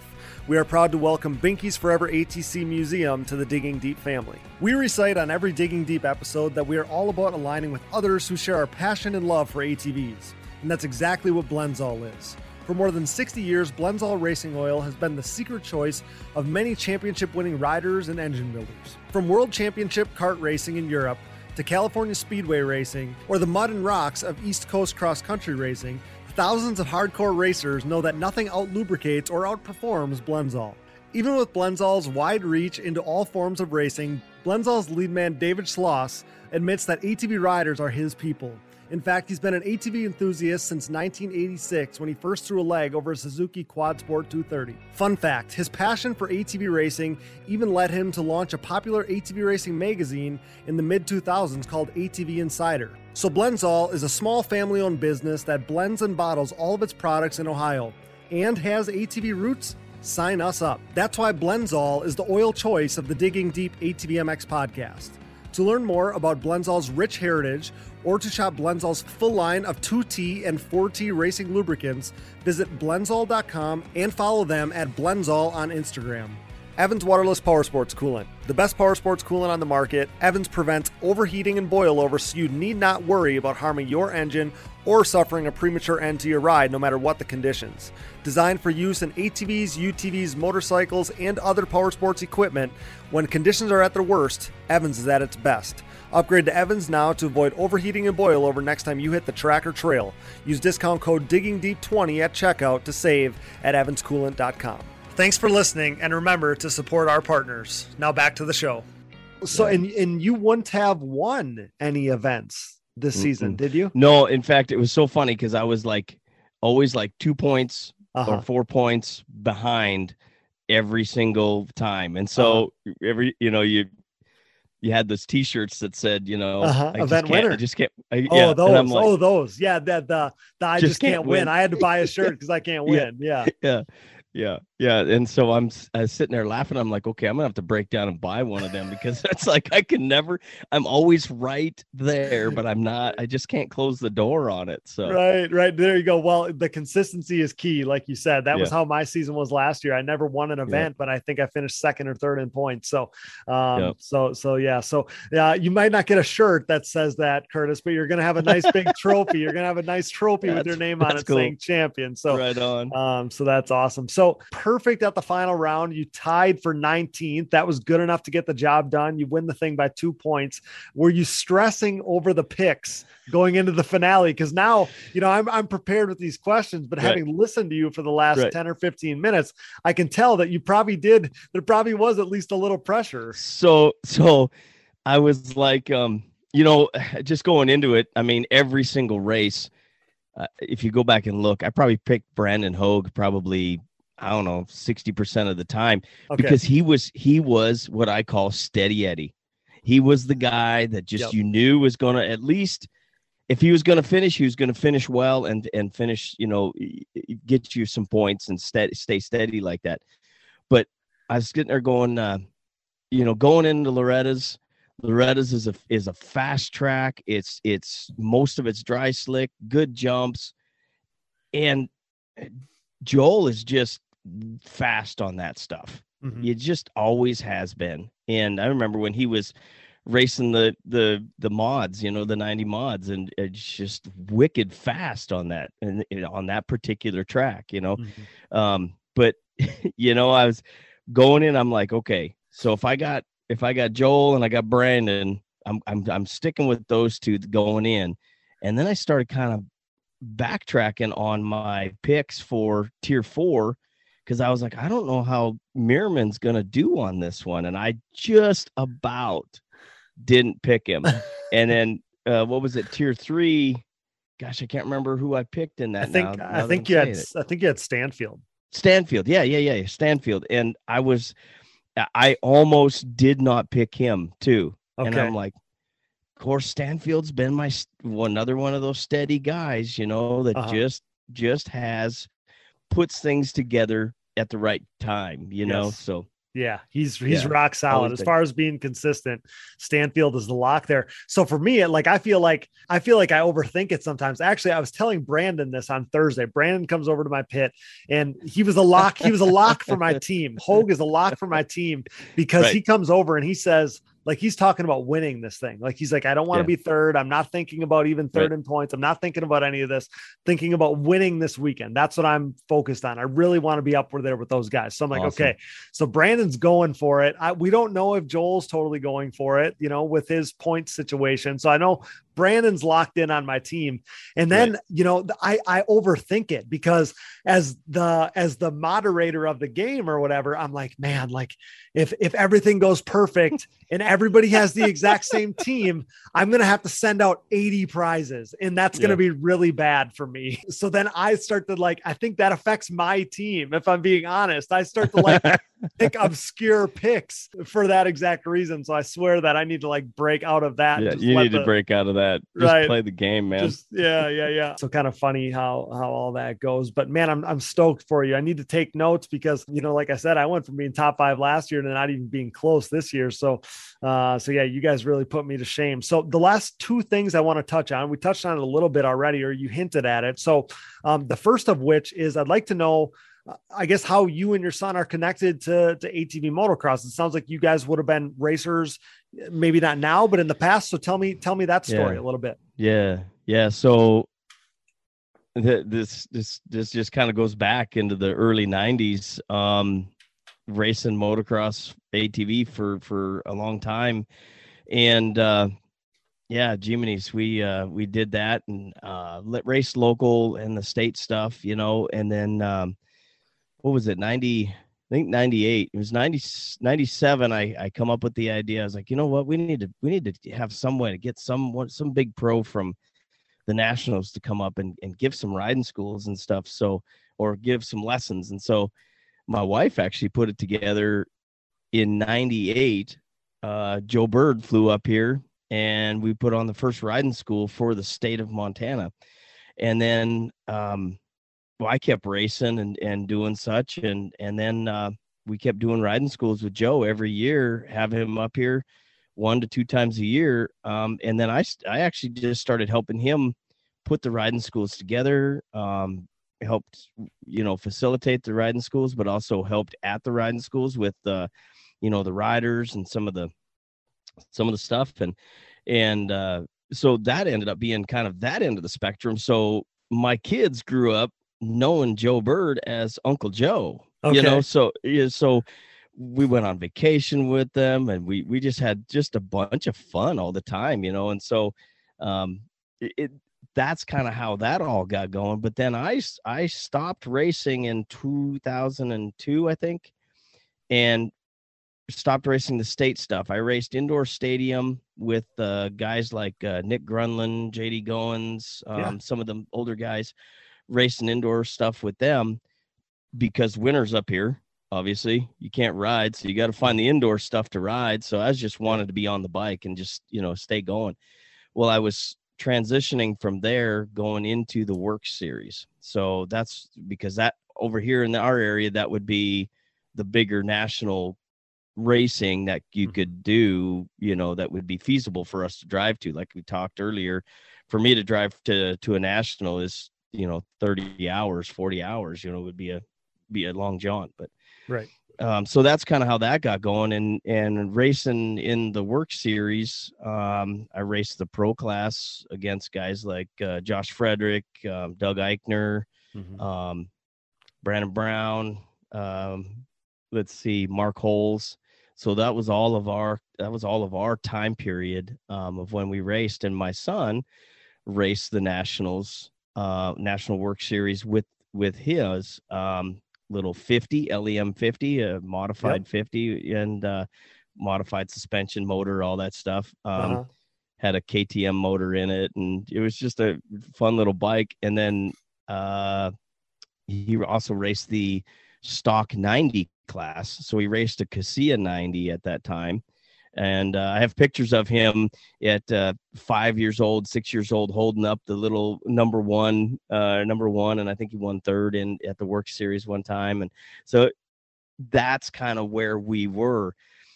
Um, in 2006, I had to retire from racing because of uh, shoulder injury that that just kept getting worse and worse and worse. Um, I had three shoulder surgeries and um, shoulder's kind of like a Rubik's cube right now. It you get it in the right spot, you can pop the whole thing apart. So um, the muscle wasn't the issue; it was the actual mechanics of the shoulder. Um, okay. And uh, so it wound up being um, kind of kind of like uh, Joe always joked with me. He's like, "Oh, what you doing? Sitting on the couch eating donuts and drinking chocolate milk?"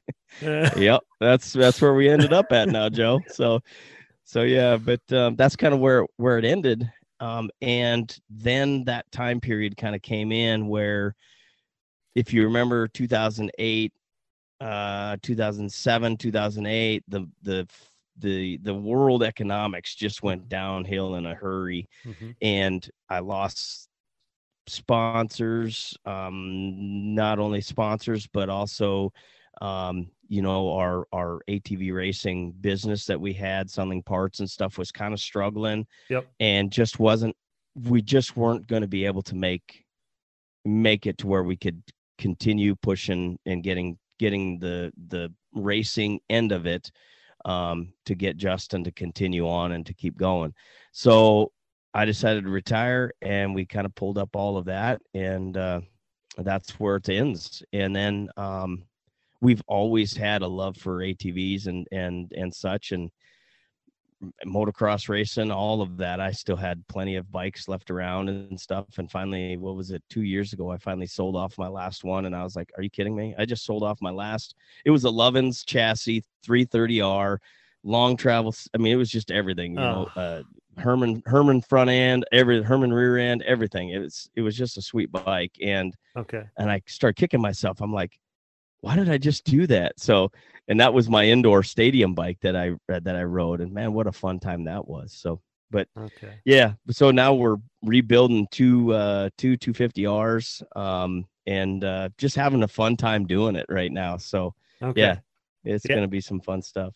That's awesome. I mean, we talk with so many people that it's like, man, when you got it in your blood, like you're never going yeah. to, you yeah. Know, you're never going to rid yourself of that. And I mean, you're kind of, you're kind of spelling that exact thing out for me you know yep. like you you yep. stopped racing however many years ago held on to the things for forever and are still like into the into the yep. atv motocross scene you know like that's that's actually really really cool like i i love that thought that you know some of the stuff that we're doing is still keeping you know it easing that process maybe of not being the racer anymore but you're still right. able to be a part of it like i think right. that I think that there filling that void is a, is a is a is a big thing yeah. Yeah. Yeah. I mean, it, you know, seeing some of them guys now um, doing some of that, it's like, yeah, I used to could. No way I'd be able to do it now, you right. know. But what's fun to what's fun, what's really fun about the what makes the ATV motocross and ATV, you know, racing in general, just the overall umbrella of ATV racing. So whether desert WORCS, mm-hmm. you know, it's the people. The yeah. people are just there's I, I don't I can't explain it. And and I know you know what I'm saying. I do. They're just different. It's just a different group of people. They love each other, care for each other. You could, you know, be sitting there on the in the side of the pits and and people be like, "Hey, what what parts do you need? Where do you mm-hmm. need help with? You know, can I help you do this or whatever, you know?" So, yeah, it's just the people.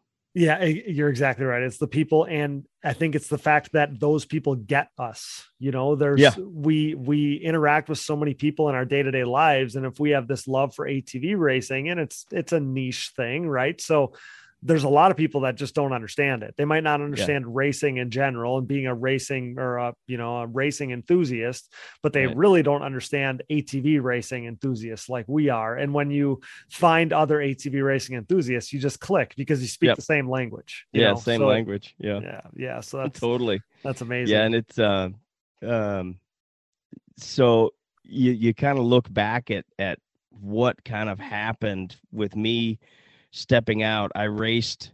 I was able to race in the pro class. I dropped the gate with Doug Eichner, Josh Frederick. I got the whole shot one time. I I mean, that was like a win for me. Of course. Know? Yeah. Um, led, led that for a little bit, had the fastest lap time for one lap against all of these guys. And I'll never forget, we're sitting there at the line and, uh, I'm I'm just shaking. I'm just I'm just nervous as I'll get out. And my mechanic standing there. A good friend of mine. He he raced in the vet class.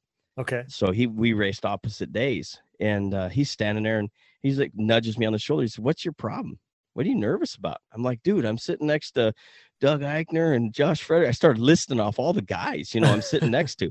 Okay. And uh, and he's like, yeah, but they're sitting next to you. He said, go out, get the whole shot, and lead the race. And I'm like, that sounds simple, doesn't it? And then I pull the whole shot, and I'm like, holy crap! uh, that's awesome, man. So- uh, priceless memories, right? I mean, Oh, yeah. memories you'll you'll literally never forget. Yeah.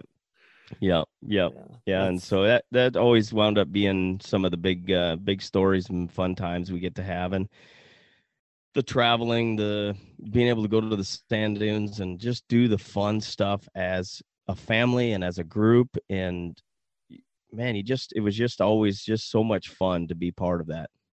Yeah, I think that I think same for me. I mean, that's what even from my like hiatus earlier this season. I mean, I missed the I missed the car rides, I missed Right. the the trips, I missed the I just missed all the little things, you know. So it, it makes you appreciate it that much more when you're able to, you know, go back and do it again. So the other thing I wanted Yeah. to touch on, Curtis, uh, is the is the fact that you mentioned to me previously that you're involved with a podcast. So I'm looking at you right now on the other side of our, our video here, and you know you got the boom and you got all the all, Yeah. all the equipment and stuff. So um, you're involved in a podcast of some kind. So tell me about that.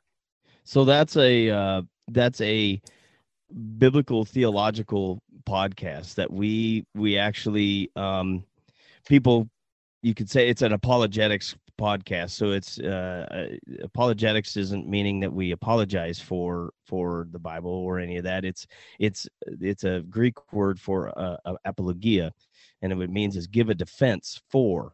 So we break down um, ideas and strongholds that people may have or questions that people may have, and we we actually help theologically bring that out to them and show them the real uh, the real the real Bible, what it's all about, Okay. and and, and proclaim that to people. And so that's kind of what we do.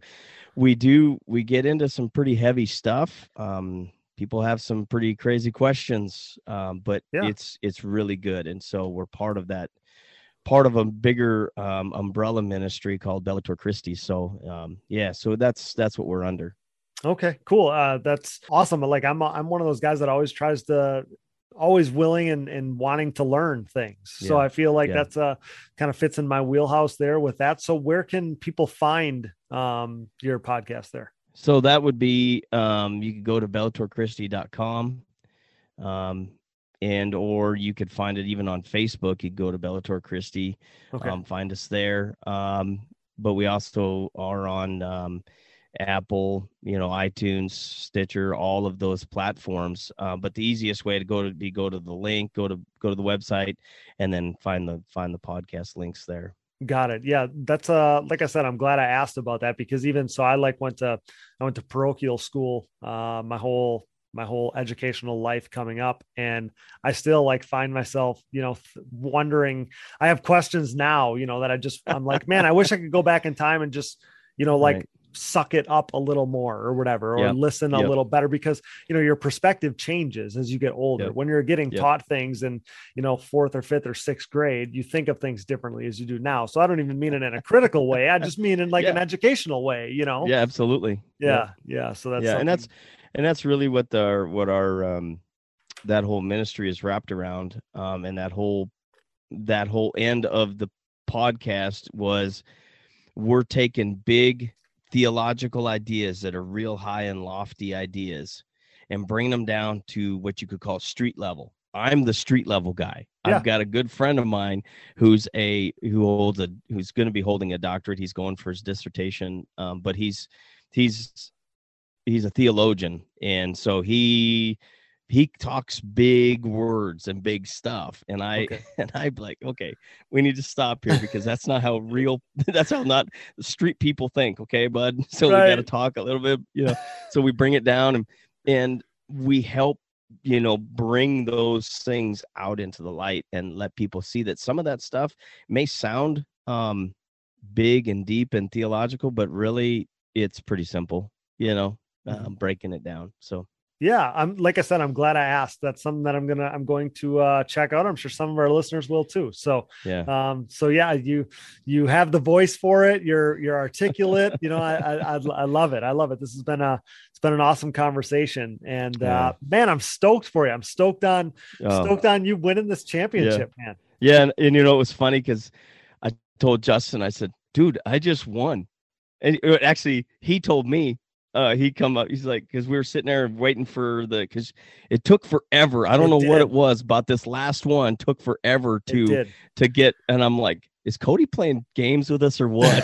I'm so No, close. it, it took forever. It took forever because I raced pro sport that day too. So like oh, I had okay. I had all this stuff going on with my own thing. And Oh, my yeah. fear was so my fear was is sometimes they put out the points and like the series does, and they're not right.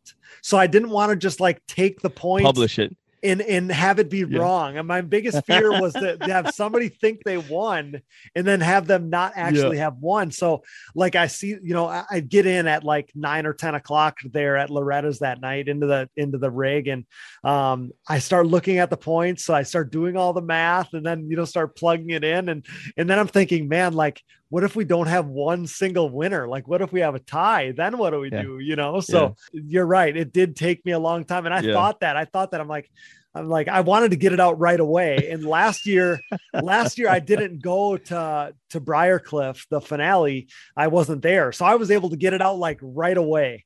And uh, and that wasn't the case this year. But uh, Yeah. but man, either way, whether you had to wait, you know, a minute or or a day, like you won this thing. So Yeah, Justin was sitting there. He's like, kept checking his phone. We're having dinner, and he kept checking. He's like, "You just won."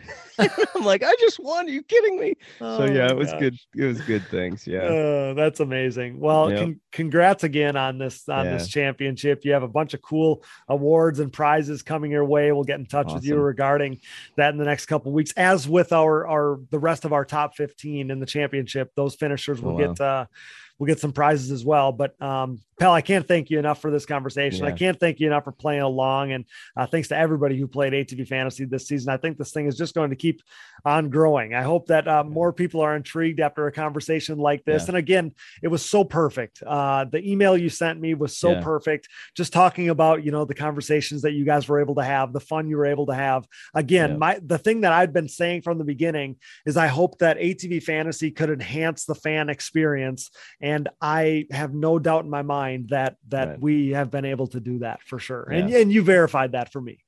yeah i think years i think as years go go on i think um i think there can be you know some real good team building environments for people to to be able to start watching and w- what's really cool is we didn't just pay attention to the pro class we paid attention to who's coming up mm-hmm. Launderville and some of these other guys and we're like hey let's pay attention to some of these other guys see what's coming up where oh how Oh they're riding are they so so as they're being consistent in their class you're like all right You're So scouting these these are- guys already. You're scouting these guys already. Oh my God. You're you're next level. This is Yeah. why you won. This is exactly why you won.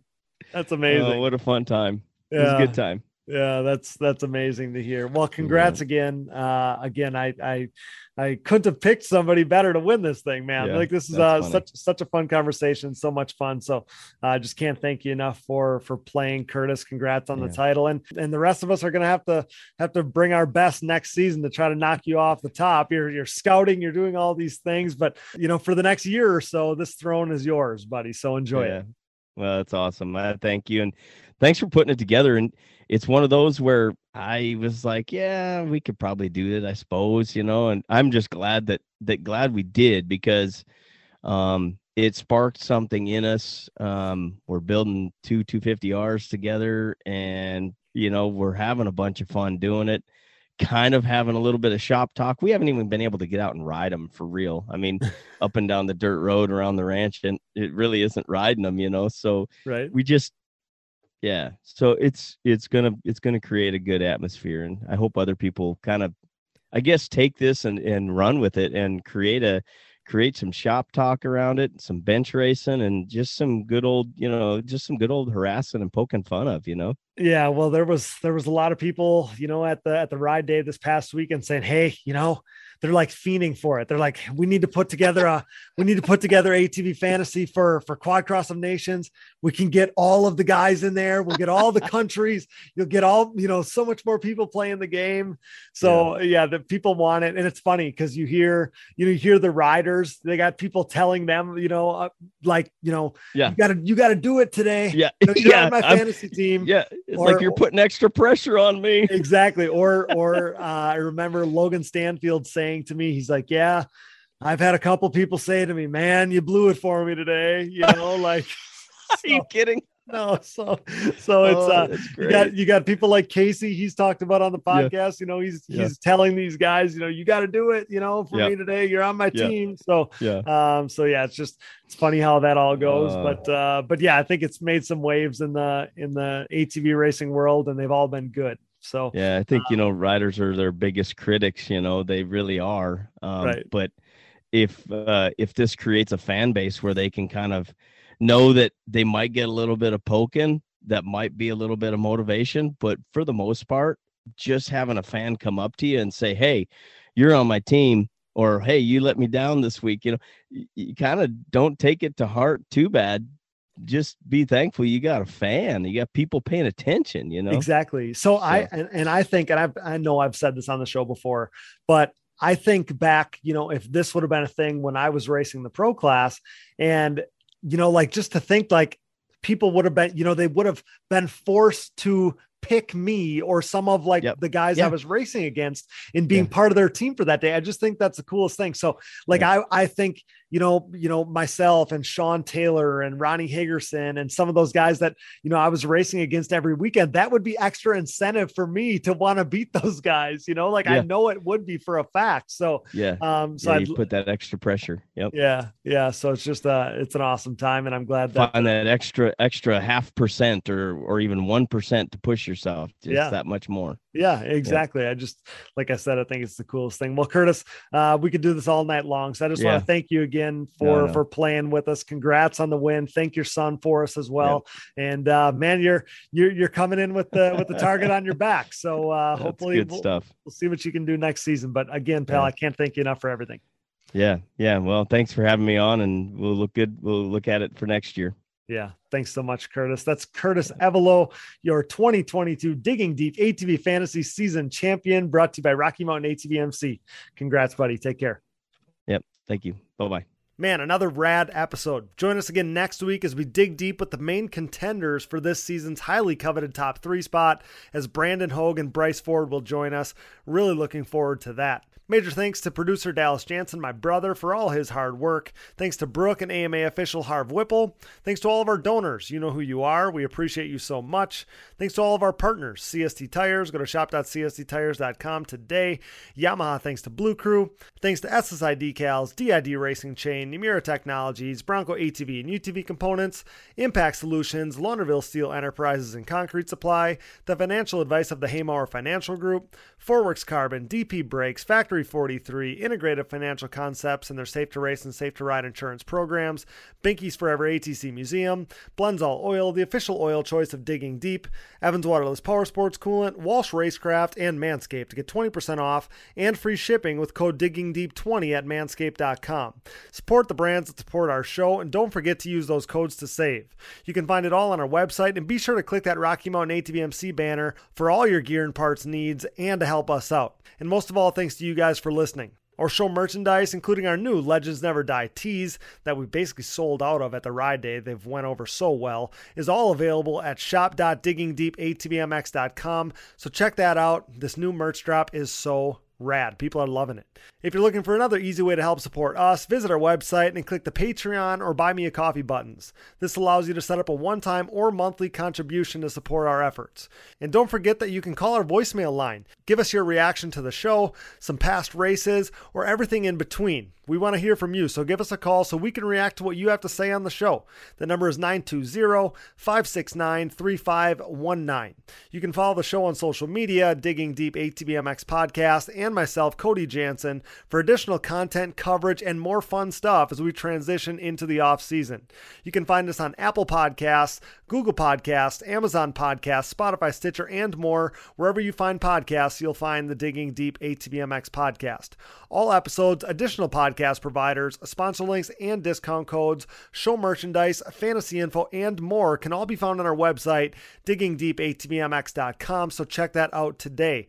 Be a friend, tell a friend, please download, subscribe, rate, review, and share. And with that, For Joel Hetrick, Curtis Avalo, Brooke Catherine, Dallas Jansen, and I'm your host, Cody Jansen. Thanks for listening to and making us the number one podcast in ATV racing with nearly 174,000 downloads last month in 94 total countries. Until next time, thanks for joining us and digging deep with the stars of ATV motocross.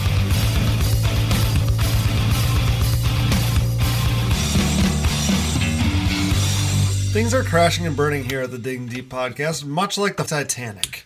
Those guys were hauling ass, for real. I remember watching Doug Gust, I don't know who it was, Steel City, running the same times Friday afternoon as James Stewart was on Sunday back then. It was mental. I've never seen quads go that fast. Quad leaders are freaking gnarly.